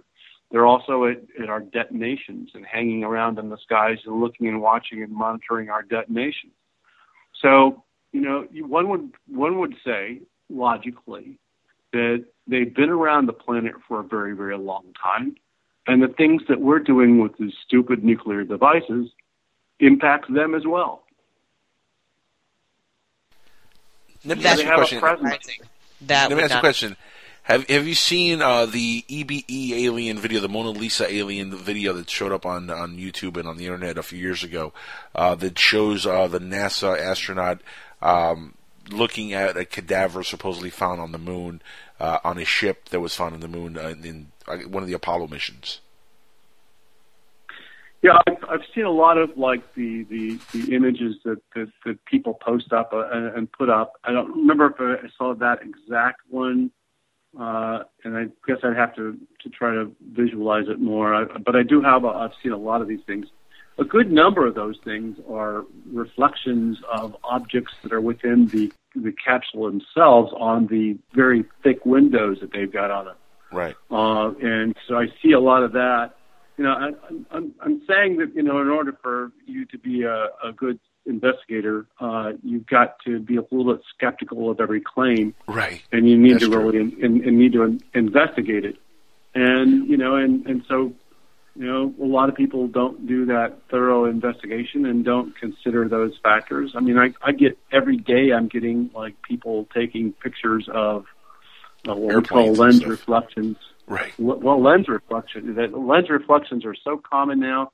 Everybody's got a phone. They point it up toward the sun, or they point it toward the moon, or they got a bril- brilliant street light, and they see uh, these blue like round lights in their image, and they're sending us these and saying, "Well, it wasn't there when I was like looking." Uh, and look at this, it's a UFO, and we're saying no, it's it's it's really a lens flare, and and so we get so many of these that, and we, we see the, the, the same ignorance on the part of a lot of people of knowing of anything about what's up in the sky. I mean, you, you can't believe how many times I've looked at the planet Venus all night from people pointing out that that was UFO. In Dayton, I had 30 people pointing out the sky and telling me that that was a, a UFO and it was the planet Venus. So we have a lot of ignorance about what's up in the sky. We have a lot of ignorance about even what drones look like or even advanced aircraft. Imagine some classified aircraft flying over that you've never seen before and people go Right. like, oh my God, that, what was that? Um, so, you know, as a sky watcher, because that's what this is the show's about. I mean, Right. I, in, you know, and I, I spend my time over the 52 years looking for these things, but I've not really seen one myself. Um, but I've seen things that are all the time could be, uh, and people are claiming to be. I was sitting at a uh, uh, as 40 Chinese flares or Chinese uh, lanterns, Lanterns. were being Yeah. sent off. And I, and I and I looked jokingly at my wife and I said, "Well, guess what? I'm going to have a whole bunch of UFO reports tonight." And I sure did. well, the, the reason I bring the uh, the the one I the uh, video that I brought up, I, I don't think you you understood the question. Uh, the EBE, the, this is an actual uh, video that shows uh, a ship on the moon itself. Uh, then it shows an actual astronaut that was on an Apollo mission looking over a body that was found on the on the ship that looks very humanoid. And mm. part of the reason I bring this up is because my, you know, I have a theory here that one of the reasons that you know we have the popular gray alien being promoted by the media, and one of the reasons we you know we've had Little Green Man and we have all these different weird looking aliens is because the real secret is that the aliens look a lot like us, and the little green, little grays, all these little other beings are kind of like to distract us from the fact that maybe we are the aliens, and uh, they are us, we are them. We're all kind of like the same looking beings, even though those coming from the skies. Uh, this video is very intriguing. Uh, If you haven't seen it, Rich, I, I highly recommend you check it out. In, in one of the uh, pieces of footage, you can actually see the astronaut's face as he's messing around with a camera, a piece of camera work, and then you see the body laying on there. And, it, and it, for all intents and purposes, it looks almost like a Middle Eastern body laying on the table here. And this is uh, uh it looks like a very official NASA piece of footage. I mean, this looks very, very authentic from one of the Apollo missions in the Mm. 70s.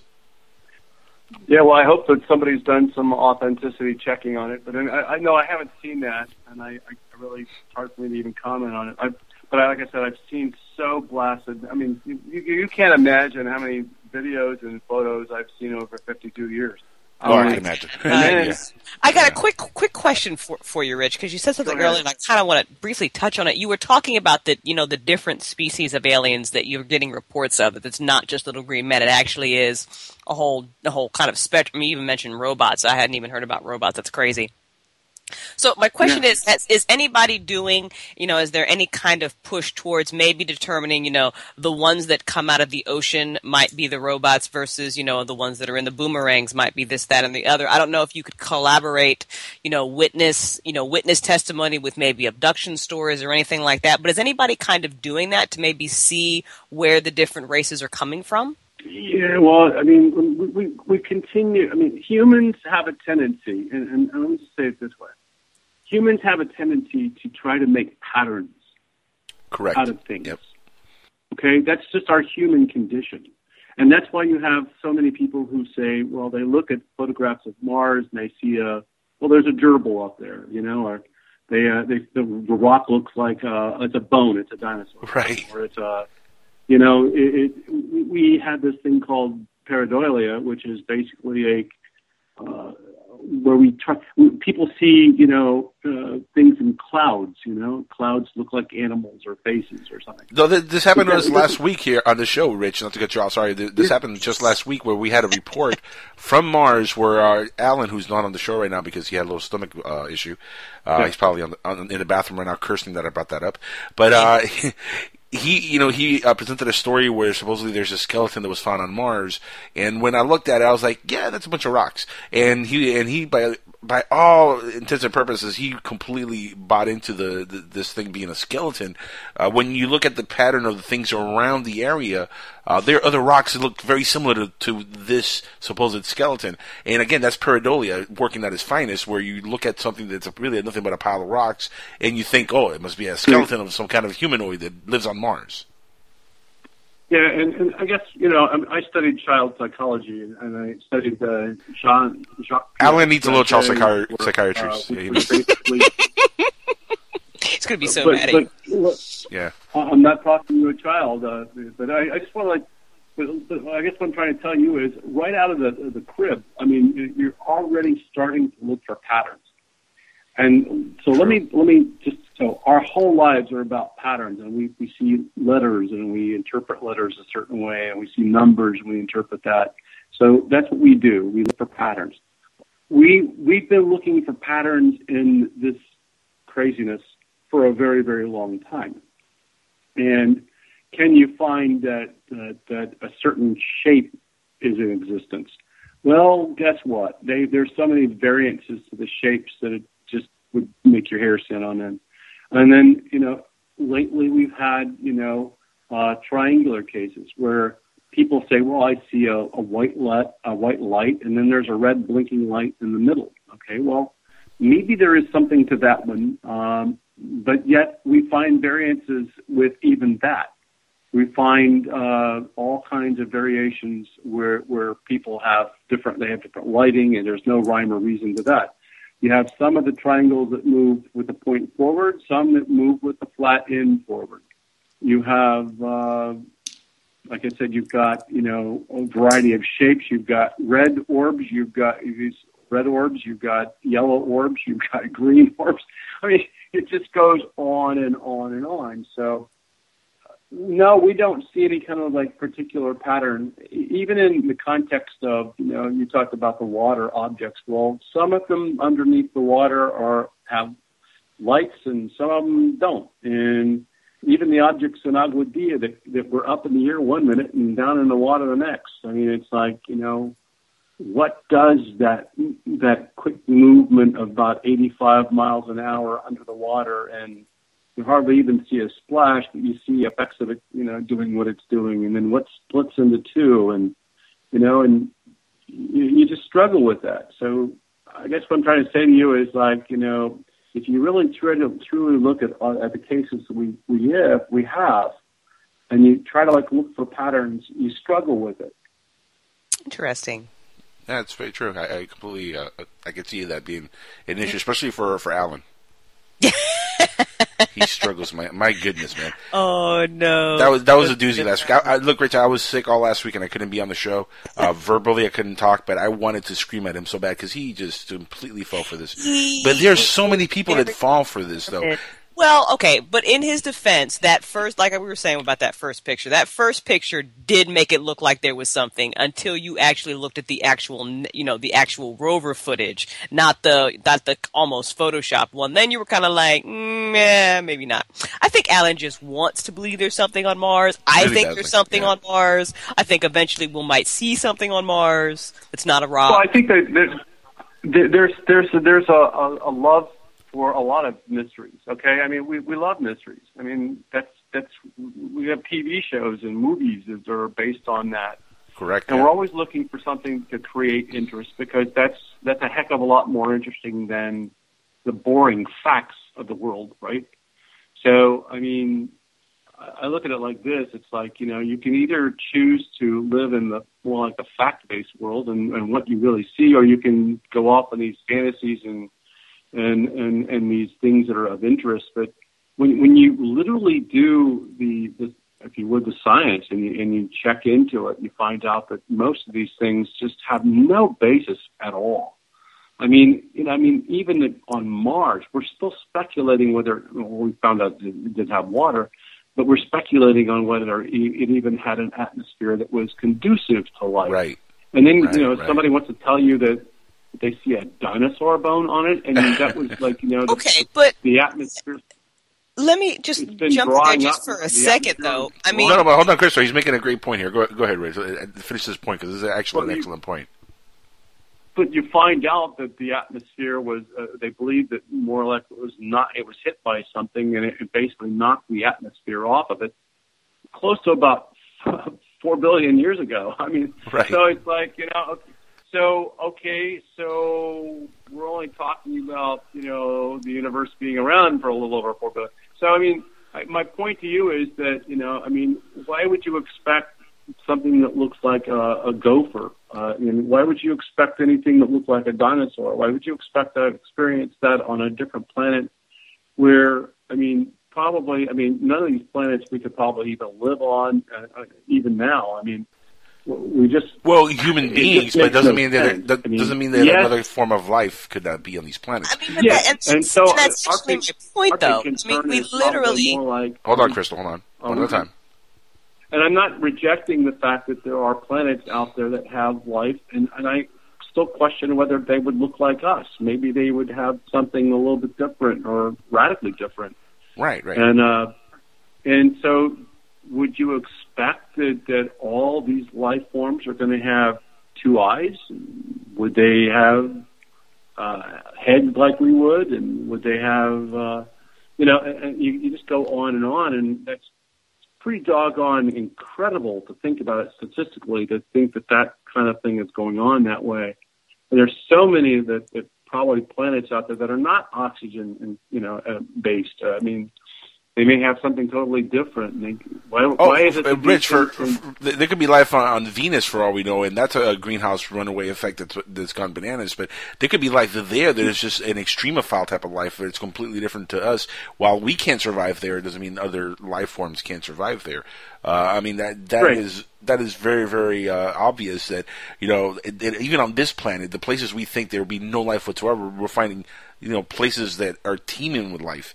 And we, when you look Yeah. at it and, you think about it, you're like, ah, there's no way there could be life down there in, in the deepest parts of the ocean, and yet there's life completely thriving i- with darkness. You know, down there, there there are animals that could light up the darkness. So I mean, these things are, are living down there. Why couldn't there be life in other planets that is just completely different to ours? Might Oh. not be intelligent life, but life is life. Well, uh, I- now, I, yeah, completely. I completely agree. And but my Yeah. point is that even if you take a look at some of those things at the bottom of the ocean, they don't two have two hands and two arms and two Right. eyes. You know, it's you know what I'm saying. They don't look like us at all. And so Right, they're, they're right, kind right. of like an alien life form to us as well. correct? So- yeah, yeah. yeah, but I mean, everybody's going to describe. And then the other thing that you know you get is that you know you can see that that, that how the media will help to shape uh, the mythology around this thing. But Mm-hmm. let me give you a, a good example, and that is that you know I mean we have uh, we had the initial Betty and Barney Hill case in 1961 where they claimed that they were taken aboard and and then a little bit after that, you you have uh, Marjorie Fish, who did a study and said that the star map was probably Zeta Reticuli one and Zeta Reticuli two. Well, so suddenly, then after that, everybody's claiming that all their aliens are from Zeta Reticuli one and two. Well, wait a Correct. minute, those are two stars. Yep. They're two stars. You don't you don't come from a star. You come from a planet around a star. But it's like you know, that's the kind of thing you run into with this whole thing. Correct. Crystal, you had a question uh, earlier that we cut you off. Sorry. Well, that's all right. More, more a statement because I mean, I absolutely because I'm because I'm vibing with all of this. We, you know, you've got to have that level of discernment. You know, you've got to you've got to look at this a certain way. But at the same time, I mean, we literally just talk about spacecraft that we can't make any rhyme or reason of. I mean, you talk about the different kinds of alien races that look like robots. You talk about, you know, it goes down into the ocean, but it doesn't make a splash. So, if anything, shouldn't that teach us that we don't know jack? I mean, so I, I don't understand how we can how we can definitively make these assumptions where there's no way it could be on Mars because based on what we know, doesn't I mean every time we look at a UFO, shouldn't we realize that we don't know very much because we can't do that? You know what I'm saying? So I mean, is it is it is it is it an accurate statement to say no, you can't come from a star? Wouldn't a more accurate statement be to say that based on what we know so far, which isn't much, I don't think you can? Like you know, My- just- my- we lose that sense of imagination, and then we become stagnant. I think that's one of the reasons why we don't go very far in this field. Yeah, well, I think it's it's it's we, we can go further in the field, and that's one of the things that I'm doing in, in MUFON. Uh, that that basically I'm working on strategic projects like putting in more advanced technology out there to actually track and capture these things in different uh, spectrum uh, and use the electromagnetic spectrum much broader than just having things visually. That's exciting. taken. But you know, That's super and exciting. we're using we're using gamma ray detectors to be able to detect things, and so we're we're plotting that. In fact, I'm working on a on a project with uh, people like uh, Stephen Hawking, uh, and I'm working with uh, Doug Trumbull, who is the the cinematographer from Close Encounters and uh, 2001: A Space Odyssey, and he's helping us with this. So, I mean, we are doing some serious things in terms of trying to be able to get more definitive answers, uh, other than witness testimony, which doesn't take us very far. True. But the, the the thing that I'm trying to get at is speculating and saying that there. I mean, first off, it's not like we, we, we have a phenomenon that seems to be more, like I said, Earth based. Not that they're not up in space. Okay, I'm not negating that, but I'm saying that we don't. It's not like we're seeing any indications, and we've had orbiters going around Mars and around the Moon and everything else, and constantly take. And in fact, we know more about the Moon and, uh, and the lunarscape and Mars now than we know about the, what's underneath our own ocean. That's kind in of true, yeah. And that's scary, isn't it, Rich? and, and well, it is scary. And, and let me point out something. We should be calling this planet not Earth. We should be calling it water because it's three quarters of it's water. So, I mean, you know, I mean, let's call it the planet water. I mean, uh, but ultimately, I mean, we've got things down there that, that could be from elsewhere, uh, and they've they're living down there, and they're and guess what? You know, I'm out there. I'm I'm detonating nuclear bombs in the, the middle of the Pacific at an atoll, and wouldn't that be kind of shaking up maybe some of their places that they might be? Yeah, sure it could. So could that explain it? Yeah. Could these things be objects that are popping in and out of time? Yes. I mean, could they be us from the future? Yes. Possibly. Could yeah. they be? Uh, could they be on this planet all along and even before us? Yes. Are they interdimensional? Yes, they could be that. They could be all of the above. That's the uh, the great But mystery, you know isn't it? They could really be just about anything. We really don't know. In in fact, that you hit a, you hit a, a topic right there that is uh, you know very sensitive to myself because I do believe uh, that a lot of the things that people are seeing are beings uh, that might have been here all along, even before humans were here. Uh, you know, a good friend of mine, and Crystal, you know this gentleman, Dennis Crenshaw. Um, he was uh, a, a proponent of the Hollow Earth Insider, and uh, he was uh, that was the name of his website. Actually, it's called the Hollow Earth Insider. He was a big proponent of the Hollow Earth theory, and uh, he- you know, there's I think a little bit of credibility to the fact that there might be pockets of life within the Earth, uh, you know, or pockets within the Earth that could harbor life. I'm not too sure if there's a Hollow Earth per se, but uh, with you know Admiral Byrd and the flyover, the you know, the, and all that stuff that he said he saw. Uh, I think there's there's a little bit of, of, of believ- believability to the possibility of there being life within the Earth itself that has been here all along, and that's what we're seeing. It, it, that would make a little bit more sense to me that some being coming from Zeta Reticuli, which is so far away, and uh, having that type, of technology. Um, I mean, do you believe in, in the theory at all the Hollow Earth? Is that something that you think is possible, or life within the Earth itself? Well, yeah, I, I think I'm not sure that I believe the Hollow Earth theory. I, I'm well aware of it because that's one of the first things that I got really into uh, when I was younger. Uh, I, I read all the, the books and the literature on it, and you know, and but you know, it's more of a, you know, it, it's more how I put it.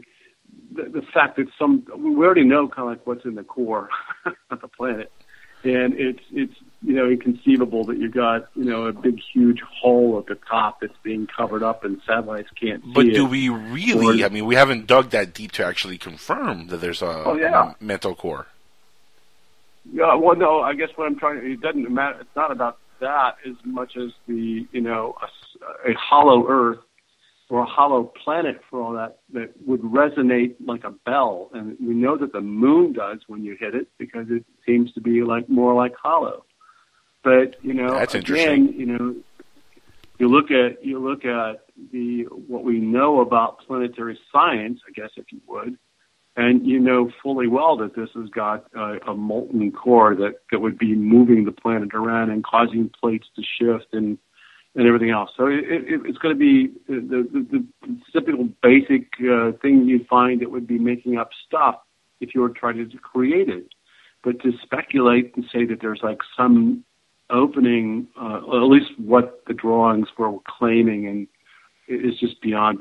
Uh, but let me step back again. I, I still say that you know it, it's just, it's not about going into the earth as much as it is the bottom of the ocean. You can go to the bottom Right. of the friggin' ocean and, and, and have a base under there, and, and it's hard to be seen or detected, and we haven't been everywhere yet. And these objects are bouncing around and coming out a lot of times in and around water. Oh, So- we we read a story before we had you on about uh, Guantanamo Bay, uh, where there supposedly Yeah. is a, a base down there uh, that objects are seen coming out of all the time. And I'm Cuban uh, by birth, and I've heard these kind of stories for the last 25 years. I'm 38 now. For the last 25 years at least, I've heard rumors of uh, alien ships or UFOs or USOs or whatever you want to call them coming out of the Guantanamo Bay area and around Cuba. I mean, this is stuff they, you know, my folks have talked about that, uh, that you know, this is uh, rumors and lore that you know it's uh, part of the Cuban culture because you know there are sightings down there in Cuba that people don't talk about here in the in the states. But you know once the the embargo with Cuba is lifted, I think a lot of these stories are going to start coming out by the dozens. And this is something that was just reported on the Daily Mail recently, and uh, it's a very interesting story because it, it, kind of correlates to a lot of stuff that I've heard over the last twenty five years. Yeah, let me. That brings up an interesting point because uh, you mentioned the Daily Mail. Um, one of the one of the interesting things that I've experienced over a period of time that I've studied, uh, especially with uh, me being in the IT world, is the the sheer amount of disinformation that is being put out and incorrect information. And what we have now are a large number of of websites and Facebook pages, and you know what? I mean, it's basically spreading disinformation and bad information. And the Daily Mail happens to be one of those. Uh, so my I, my word of caution to you uh, is that you carefully evaluate the, sources um, of information. I, I'm continuing to watch, like I said, as as these sites that are out there are doing an injustice to the ufology world in terms of studying legitimate UFOs because they're out there creating CGI effects, they're creating bogus stories, they're taking stories uh, and and just altering the hell out of them. Uh, I watched that happen on many many occasions uh, over the period of time, and I've I've actually presented on this as an issue, uh, but I've watched as as these sites will come out and create conspiracies, create all this other wonderful stuff, when in fact there really isn't anything. And um, I've watched cases that I've investigated that the moment they get on Facebook, they get twisted and turned, and you can't get them undone because the damage has already been done. Oh, I know, And but I I, saw I'm the telling you, same- I, I've I've heard many tales of uh, objects coming out of the Guantanamo Bay area over the years. It's just it was funny for me to read it on the Daily Mail and on an actual website reporting it for once because this stuff Yeah. is reported in Cuba and uh, you know it's reported I think more openly that stuff is reported here in the U.S. Uh, down there, there's not you know it, it's not a, as big of a of a popular subject as it is here with uh, some folks, but it's also not that big of a taboo where people are like kind of afraid to talk about it. Uh, they openly talk about that kind of stuff down there, and for years, I mean, this is reports that have been coming out of Cuba that objects are seen coming out of the Guantanamo Bay area, and here we have a couple of Marines Sure. supposedly that 50 years ago had a couple sightings, and that's what they reported that these Marines had a couple sightings, and this is stuff that I've heard about before, so it kind of correlated to stuff that I've heard from my own friends and family members. So I kind of found that No, funny that it's finally being reported somewhere. Yeah, and, and I guess what I'm trying to what I'm trying to say is to uh, you know I, I would you know, we've had a lot of people tell us that, oh, this is a hot spot. Let's look at it. Right, So right, we looked at them and we did the, an analysis, and it was no significant difference than anywhere else. Right. Uh, you know, uh, so I mean, there are there are sightings that are happening. Possibly, I mean, originally, and I'm talking about like when I got back in the earlier days of my ufology career. It was the, the, the statistics were that one out of every 12 sightings gets reported. Okay. One out of every twelve. Okay, that So- makes sense. Yeah, One, one out of, one out of every 12 gets reported. And there's a, It's a lot thing called unreported. the strangeness. I'm sorry? I said that's just a lot unreported. Well, that makes sense because a lot of folks don't have proof, so they they just Right, they or maybe they're afraid to report Right. something for the stigma of being you know labeled a Oh, kook yeah. or something. So I mean, that would make sense that very few actually go reported. True, it's just a lot. Yeah, That's, but- that's yeah. That, But that, let me also inject something else, and that is that uh, that um, people make decisions about reporting things based upon their what it might do to their career, uh, their what their faith is. Uh, it, it might be the fact that they don't want to report it because you know, I mean, for whatever reasons, but but ultimately there there are personal reasons why people don't do it, uh, uh, and and and then there's a thing called the strangeness index. And what I'm trying to inject here was that it's easier for me to feel like I can report a light in the sky than it is for me to tell you that the light in the sky came down and, and knocked my the power out of my car and a little being got out of it. Hmm. Okay, so the stranger the case, the less likely that people will talk about it as well. Right. So you may have a, you may have I a, might think a I was legitimate. crazy. Yeah, and so so bottom line is that there's a variety of reasons why people don't report, and there's more reasons why they don't report than they do report.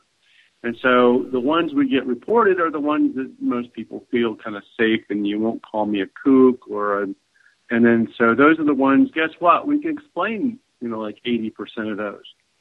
The problem is we haven't got the other 11. You know. Right. well, look, our our, our go ahead, go ahead. Uh, And my my only point was, if you don't have the total perspective on what these things are about, then how are you supposed to evaluate and study them and get any answers?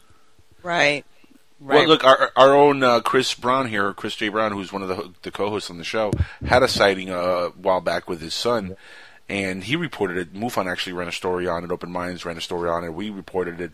Uh, it's a, a very interesting case. His son was involved in this whole thing, um, and, and Chris.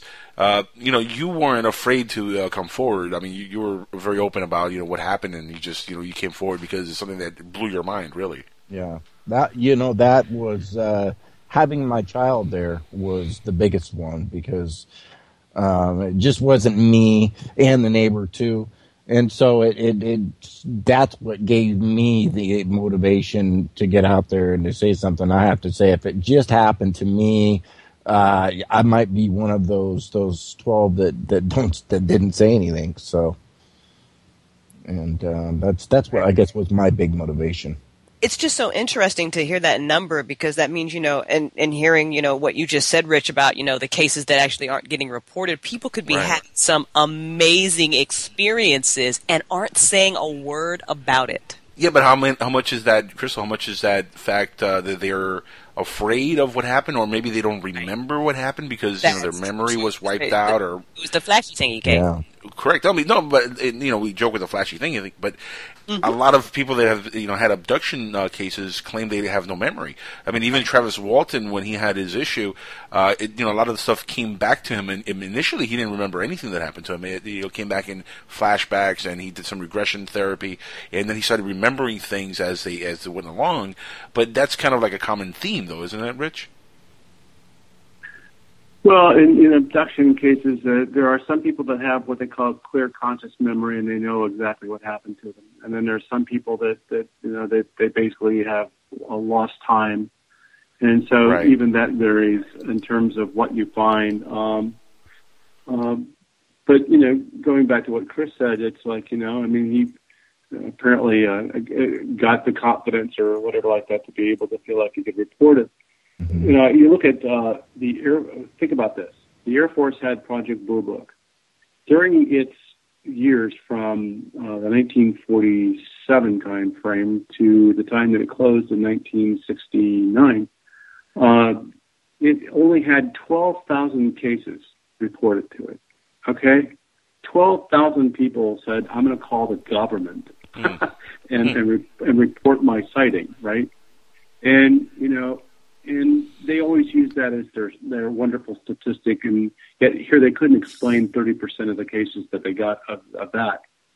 MUFON gets roughly about that each year. You know, and so we're, we're getting 12,000 12,000 cases a year. Well, I mean, you know, that's a lot of a lot of cases, right? Right. And then you know you go and say, well, okay, I can explain seventy percent of those. So you get down to a thirty percent factor, and you say, well, okay, how many of these things are classified aircraft that I'll never ever get an answer from? Well, probably a good number of them have that. And then uh, you get down and, and further and further to the point where you're down to about, let's say, five to ten percent that are just, you know, puzzlers. You can't. What the heck are they? I don't know. I mean, they're, they don't make any logical fit. Well, I'm going to share with you that the same thing is true about the abduction phenomena.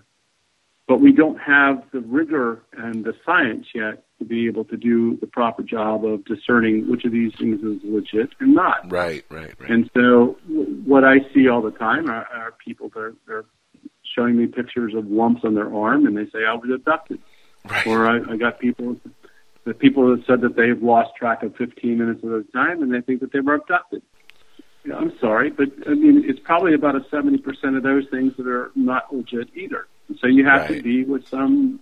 You have to understand that that's just the nature of that, and and you know, not every ghost is going to be a ghost. I mean, it's Right. something else. Right. So, so ultimately, you get down to the point where you've got a mystery there, and most of these things have legitimate mysteries to them.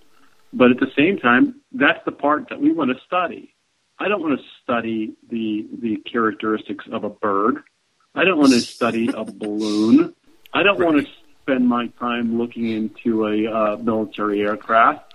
I want to look at the ones that are only the UFO. I mean, the one that we can't explain, and, and that's how I'm going to tell you how they behave and what they do and where they move.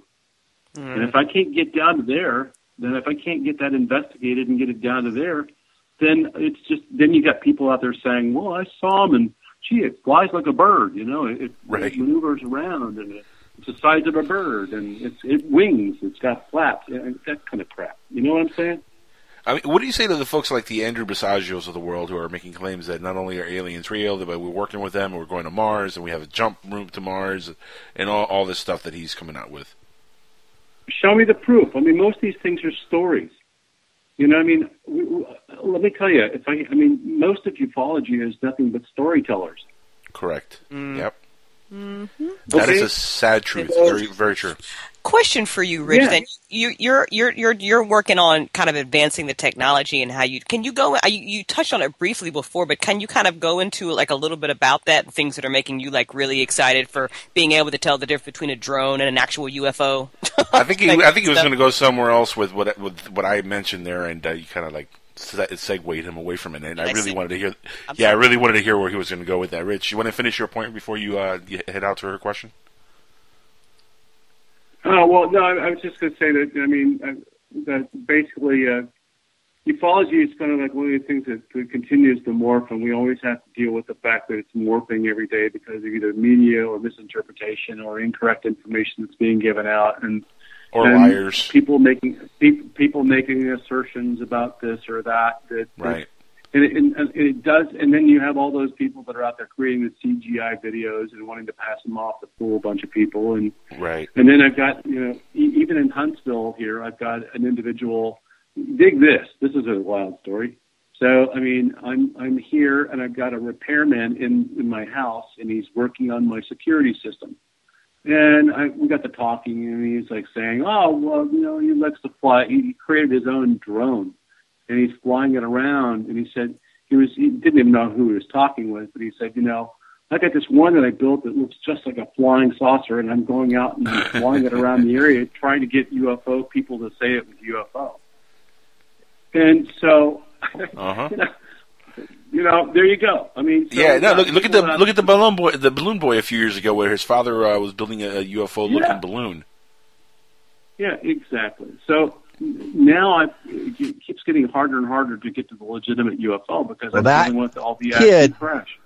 ragging that dad on CNN and blowing him out uh, on national TV was pretty good on the Balloon Boy. I do have That that was brilliantly done, yeah, by that kid. I, I love the the way that turned out uh, because, like, uh, honestly, th- that is, the, and I've been saying this for a long time, Rich. And we'll get to your question in a second here, Crystal, because I know you, had a really good question.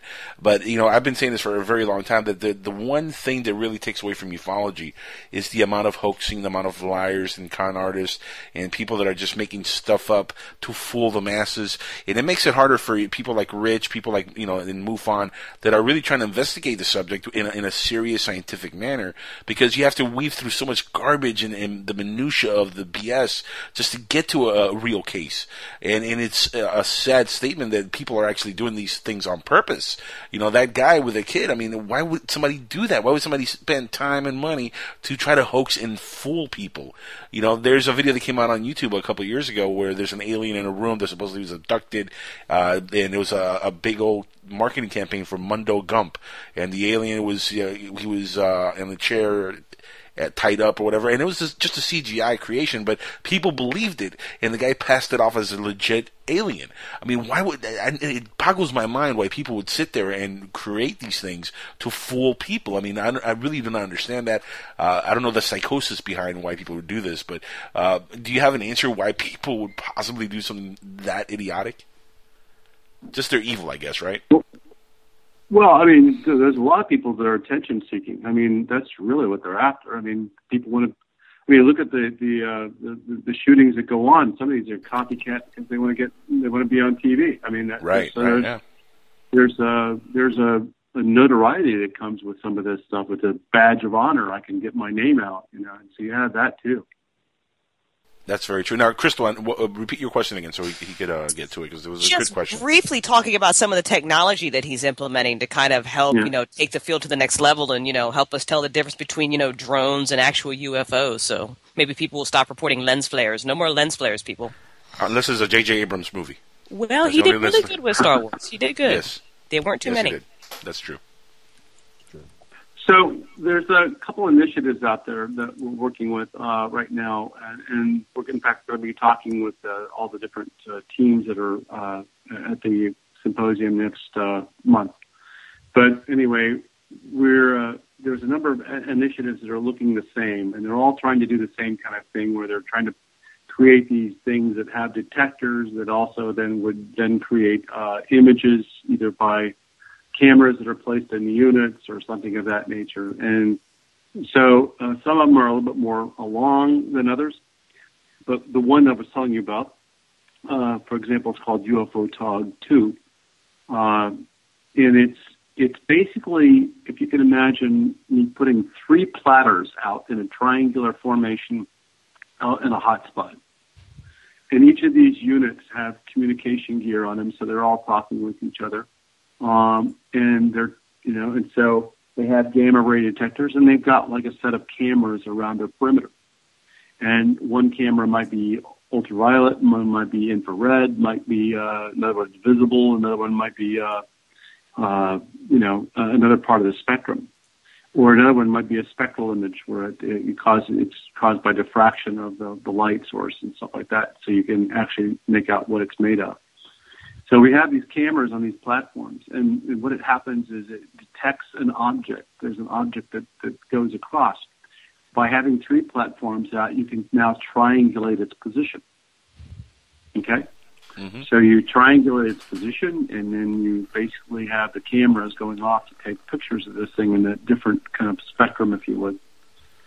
So that's that's uh, one that we're working with, um, and that's got the concept development prototype develop phase. Another one is actually right now built. Uh, they've actually got a small unit, but it's working with regular cameras, and it, and it, it place it out. And then this is one camera, if you would, on a platform. And then there's a group called UFO Data that's also got an, another initiative, and we're trying to coordinate uh, all those different initiatives.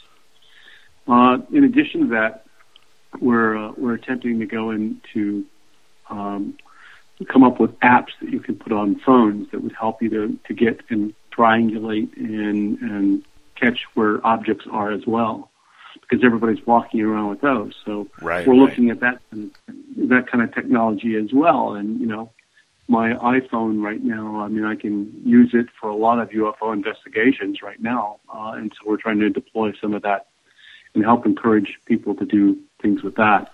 We've also got skywatches going on with in, incredible gear and stuff like that. So more skywatches we can have and we can coordinate. Uh, we're doing that. We have skywatches uh, in Florida. They have a project called MAST, MUFON Aerial Surveillance Team. And they're they're doing a lot of stuff. So we're trying to, you know, we need to get to the point where we start using technology to our advantage. Additionally, there's a, a gentleman that's uh, got one of those like you know funding kinds of things going on, but he's CubeSat, uh, and he's uh, he's putting a, a small cube-shaped uh, shaped satellite. He wants to put that in orbit, and he's come up with a design to be able to have it now detect things from space. And so we're those are that's another uh, initiative. So you get what I'm saying? We're we're trying to go in and push the envelope for that kind of exploration to help us to get somewhere. And technology has come down to the point where we can actually do something with it and buy it now at the Yeah, grassroots level. Yeah, technology I think is going to be our best friend in the end of the day because it's going to help us really get to a lot of answers that we want to get to. Now, you're both the MUFON State Director of Alabama. You're also the MUFON Director of Strategic Projects. Uh, if folks want to join MUFON and get like titles like those, how hard is it to join MUFON and to get to your position, like State Director? For Well, example? first off, it, it, it's it's easy to get into MUFON. I mean, uh, all you got to do is go to MUFON.com and, and basically sign up, and you can become a just a basically a member that way. But then there's there's many levels of working within MUFON. I, I mean, we have even in our publication that we've got on the last page, we got so many blasted positions we're looking for, and mo- most all of these things are volunteer. It's not like I mean, MUFON runs by donations uh, on the Right. basis of Yep. you know it's it's it, that's a, that's all it is. I mean, it's not mm-hmm. like we're getting any government funding or any or any kind of funding from anybody. I mean, Yeah, and you guys are not getting paid for being on the field. I mean, when you do investigations, it's coming out of No. your own pocket. It's not like you're getting a, a hefty check for Yeah. this, which is why I have a, a- Oh, yeah. an amazing amount of respect for MUFON because of the simple fact that these are people that are putting themselves out there uh, in, with their own resources. You know, MUFON, you know, unfortunately can't pay for everybody's investigation, so you really have to have a passion for the subject to go out there and do these things and be on the field and actually put boots on the ground and, and do the work.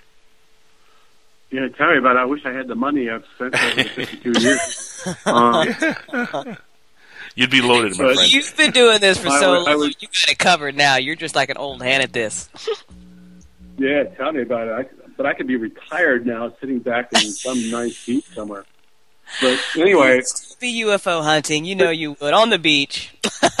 I would, I would, and that's that's the sad part about it. As I would be up looking like I always do. But anyway, the the gist of it is that you know there are so many ways you can get involved in MUFON that it's ridiculous. I mean, we have need for state directors in states. We have uh, we have people that would get interested in volunteer. The problem is finding people that are willing to volunteer.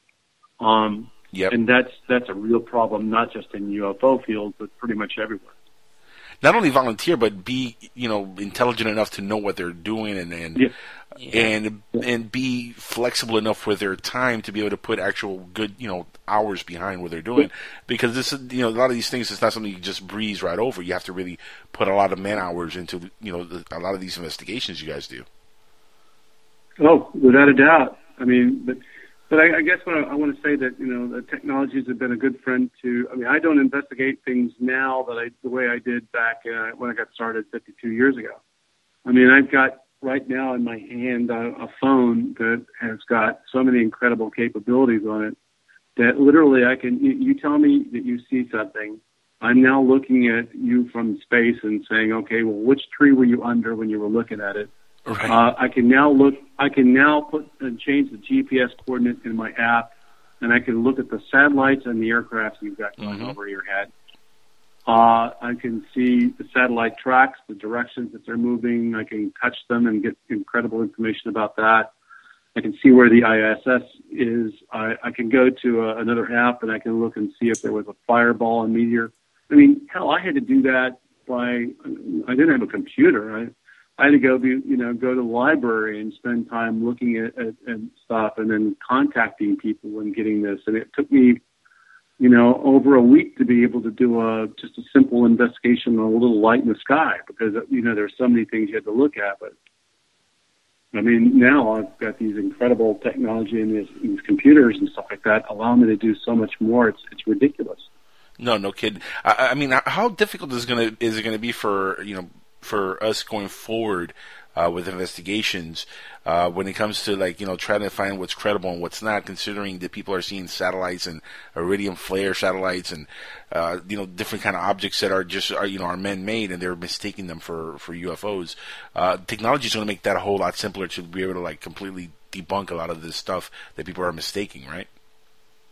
Completely. Exactly, and you know, I mean, you, you have to understand that that people seeing something like this is an emotional event for many people. I mean, it's it's a significant emotional event in their life. You know, they think that they've seen something, and they they, they it's a UFO to them, and and, and by God, it can't be a, a, anything that that's like it can't be the planet Venus because I think I know what the planet Venus is. And and and so it's it's a significant emotional event that you know certainly you want to honor that. I mean, I I mean I believe that you know, uh, and I, I hate to, to damage their their intelligence by saying that I'm sorry, but it, it was the planet Jupiter that and that and but you know at the same time I look at it as being an educational event because I think that you know we need to be, become more knowledgeable about what, what's up there. And so so part of the MUFON mission has to be about in, in helping people become aware of the IFOs that are out there. And so the more we can educate the better off Mm-hmm. The more that you know, shows like yours can, help educate, the better. I mean, so the, the more that we we get that out there, the better. Um, the more we can uh, also supply people with tools and recommend that they use this or that, uh, that's the better. Um, certainly, I don't need to see a whole bunch of lights in the sky or blurred images on photographs. But I mean, I mean, trust me. I mean, I understand when people want to send them in because to them it was something that they couldn't see, and yet I'm looking at a little out of focus light. I'm thinking like, Right. well, how's that going to help me scientifically to know anything more, right? Yep, yep, yep. Oh, so yeah, that- we we want we, we while at the same time we say that we you know it's important for us to get reports and to get an understanding of how frequent they are. We need to have, you should see some of the reports that come in. It- It'd be like you know we need to have people spend some time and give us really some legitimate detail. But when you get reports like Hi, and I don't want to tell you my name. It's XYZ. And oh, by the way, I saw something, and they don't even give you an address. And then they tell you that I saw this light, and it was moving around and doing things, but I have no location that you're giving me. I don't have. I I can't even begin to do an investigation. You don't have any. And you, that's the kind of thing you give me, and I'm supposed to do something with it, or you write two sentences on this life-changing uh, event that you have. You put. You say, "I saw a UFO." Usually with that accent too. You know, it's funny. I had a, Yeah. a buddy of mine here in Florida uh, who used to videotape UFOs, and uh, I'm not going to say the name. I don't want to get anybody uh, embarrassed or anything, but let's just say Florida and UFOs. Just use your imagination, guys. If you know me, you know who I'm talking about.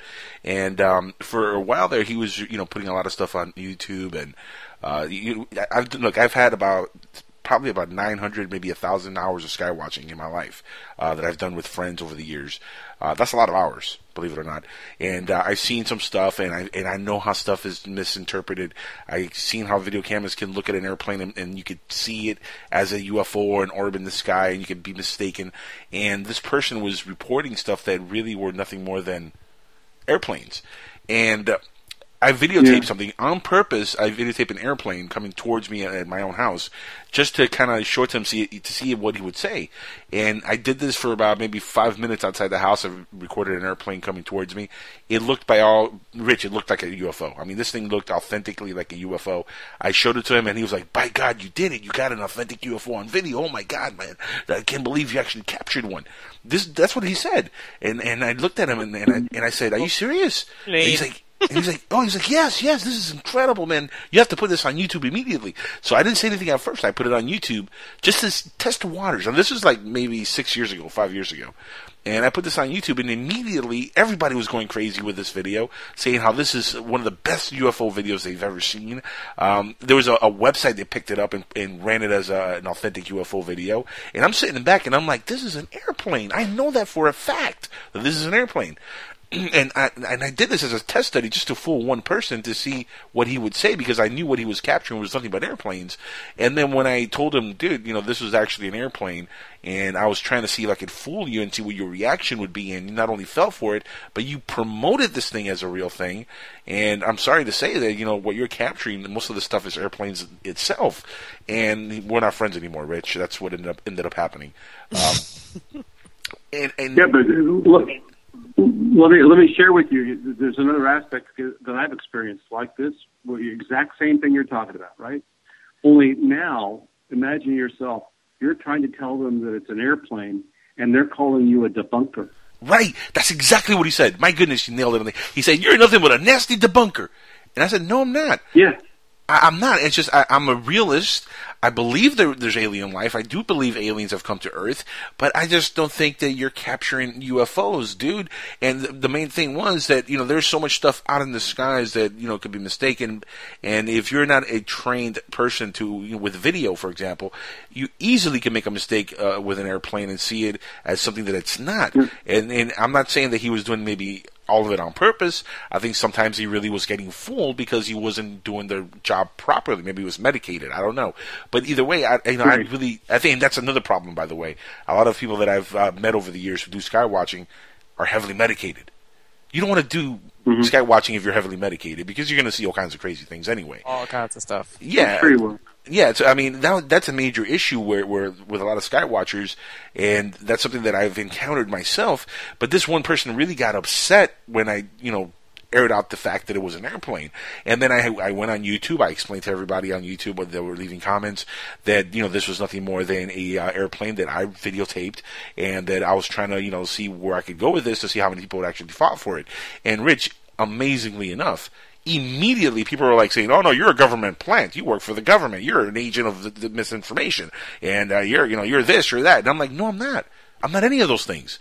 I'm just I'm just trying to like you know open your eyes so you're not as gullible as you know some of you people are because unfortunately in this field this is something we deal with is gullibility. There's a lot of gullible people that fall for this stuff and believe it because they want to believe in something so badly, and that's a, that's a terrible you know way to be when it comes to ufology. Yeah, well, that's you, you've done a lot of my presentations just in that little thing because it ulti- ultimately it's like the, the, the, the gullibility factor in today's society is just bad. I and I I was the uh, there for a while. I was the assistant regional director for the, the uh, American Society for Training and Development, and we had done an analysis of of where kids were at and we came up with the fact that there is uh, going to be a major concern in education, and the concern was that there's no critical thinking, and uh, critical thinking skills are are very lacking. And so we live in a society where we get media and lots of information thrown at us, and a lot of it goes in, and we don't dissect it and we don't critique it, and so it gets part of our, our you know, and we accept it blatantly to the point where now anything that is on the internet is believed because it's on the internet. Or any if you say it's this, then that's good enough for me, and I'm going to accept it. And and there's that lack of critical thinking skill that's not out there, and so our gullibility is up. We believe everything, and and and so you know that UFO that you that you took will always be a UFO. It'll never be a plane, and it'll go circling around the planet on Facebook in perpetuity. So true. So true. Listen, we're, we're all out of time, Rich, and we could go on for another hour and a half with you. I mean, this is amazing. We have to back have you back on immediately, uh, really soon. I mean, Definitely be at your talk. yeah, no, we're we're gonna meet you next month. We're gonna be there. I mean, I'm uh, I'm so excited about uh, you know doing anything with MUFON whatsoever. I'm joining MUFON if I could. Uh, I'm gonna uh, you know help as much as possible because I think you guys really are doing a lot of the great work with ufology, getting some of the stuff that is, that is truthful out there and getting the bunk out of the way. And uh, you know it takes a lot of intelligent folks to do the work. And I commend you for being involved with ufology for 52 years. Uh, you know you're one of my heroes, my friend. Uh, you know it's it's been an honor having you on the show. It really has. Well, thanks for having me, and it's a pleasure meeting you all. Uh, I look forward to meeting you, and don't don't hesitate to come up and introduce yourself to me because I probably, you know. You're gonna you're gonna get you're gonna get a little scared. You're gonna see a big guy, a big bald guy with glasses, going to come up to you and hug you. That's me. Wow, I love that, man. I, I'd go for a hug. But anyway, yeah. I'll be riding on I'm his serious. back, so it'll be fine. Yeah, it'll be me and a, and a girl. Stuck here in Oregon, not giving any hugs except by my voice. there you go. He'll be hugging you through osmosis. Uh, is there a website you want to give out for anybody who might want to follow your work directly and what you're working on uh, in the next Well- uh, few months? Well, I mean, certainly um, uh, there's a there's a number of them. Like you know, number one, I, I think I gave you the one on the, the case of the Aguadilla case. So if, Right. if people are interested in that one, go to ex, explore e x p l o r e s c u dot o r g. Certainly go to uh, MUFON.com and, and check out all the resources and things we keep putting up up there. And then uh, I, I I don't ha- I've got one that's that's kind of like still under construction or reconstruction that just talks about local meetings and things like that. It's MUFONAL dot org or excuse me dot net. Um, but anyway, uh, there's a there's a lot of great sites out there. I've got a, a Facebook uh, page and uh, on Alabama MUFON, and we try to treat it seriously in, in there as well. So um, a lot of good stuff out there, and just encourage people to really sort out the good stuff from the bad stuff and check it out. Yeah, you're doing the good work, my friend. I, I really uh, am so thankful that uh, folks like you are involved in MUFON. Uh, because, hey, look, MUFON is the number one uh, organization when it comes to ufology uh, worldwide. I mean, you guys get more reports than anybody else, I believe. So, uh, you know, it's good to see that there is, comp- you know, not only competent people on board, you know, doing the work, but that, you know, there are people that are taking this stuff serious, like yourself, and are not just falling for the Andrew Basiagos of the world or the Stan Romaneks of the world or, or, you know, the people that are just coming out with stories, like we said earlier. Um, you know, I, I'm like you, man. I, I agree 100%. We need more evidence, more proof. Uh, we need hard data. We need science behind a lot of this stuff. And again, I thank you for your work and in, in all the, the 52 years that you've been involved with ufology. I mean, it's uh, just uh, amazing for for anybody to be involved with ufology that long. And here, I, I felt silly when I was in high school and I told my English teacher that I wanted to be a ufologist when I grew up. And uh, here I am, you know, all these years later, and I'm involved in ufology. And uh, you know, it's to me, it's uh, something that I think is really important because there's nothing greater than the question of are we alone. And to get to that answer is something that we all as a species uh, need to take serious. Whether it's you know uh, aliens from another world, interdimensional beings, uh, heavenly angels, whatever that they may be that are coming down and visiting us, uh, there is something going on, and I think we all want to get to that answer. Uh, guys, we're all out of time uh, time here. Rich, uh, thank you again, Mr. Hoffman, for being on the show with us, and uh, we're going to be back next week with a great guest. Steve Asher is going to be on the show, and we're going to talk about his paranormal experiences, including possible abduction cases that he's had on, in himself with aliens, and you know he has a lot of stuff that he's written, and that's going to be a really really exciting show. So please come back for that show next week, everybody. Stick around now for Dr. J coming up next right here on PSN Radio.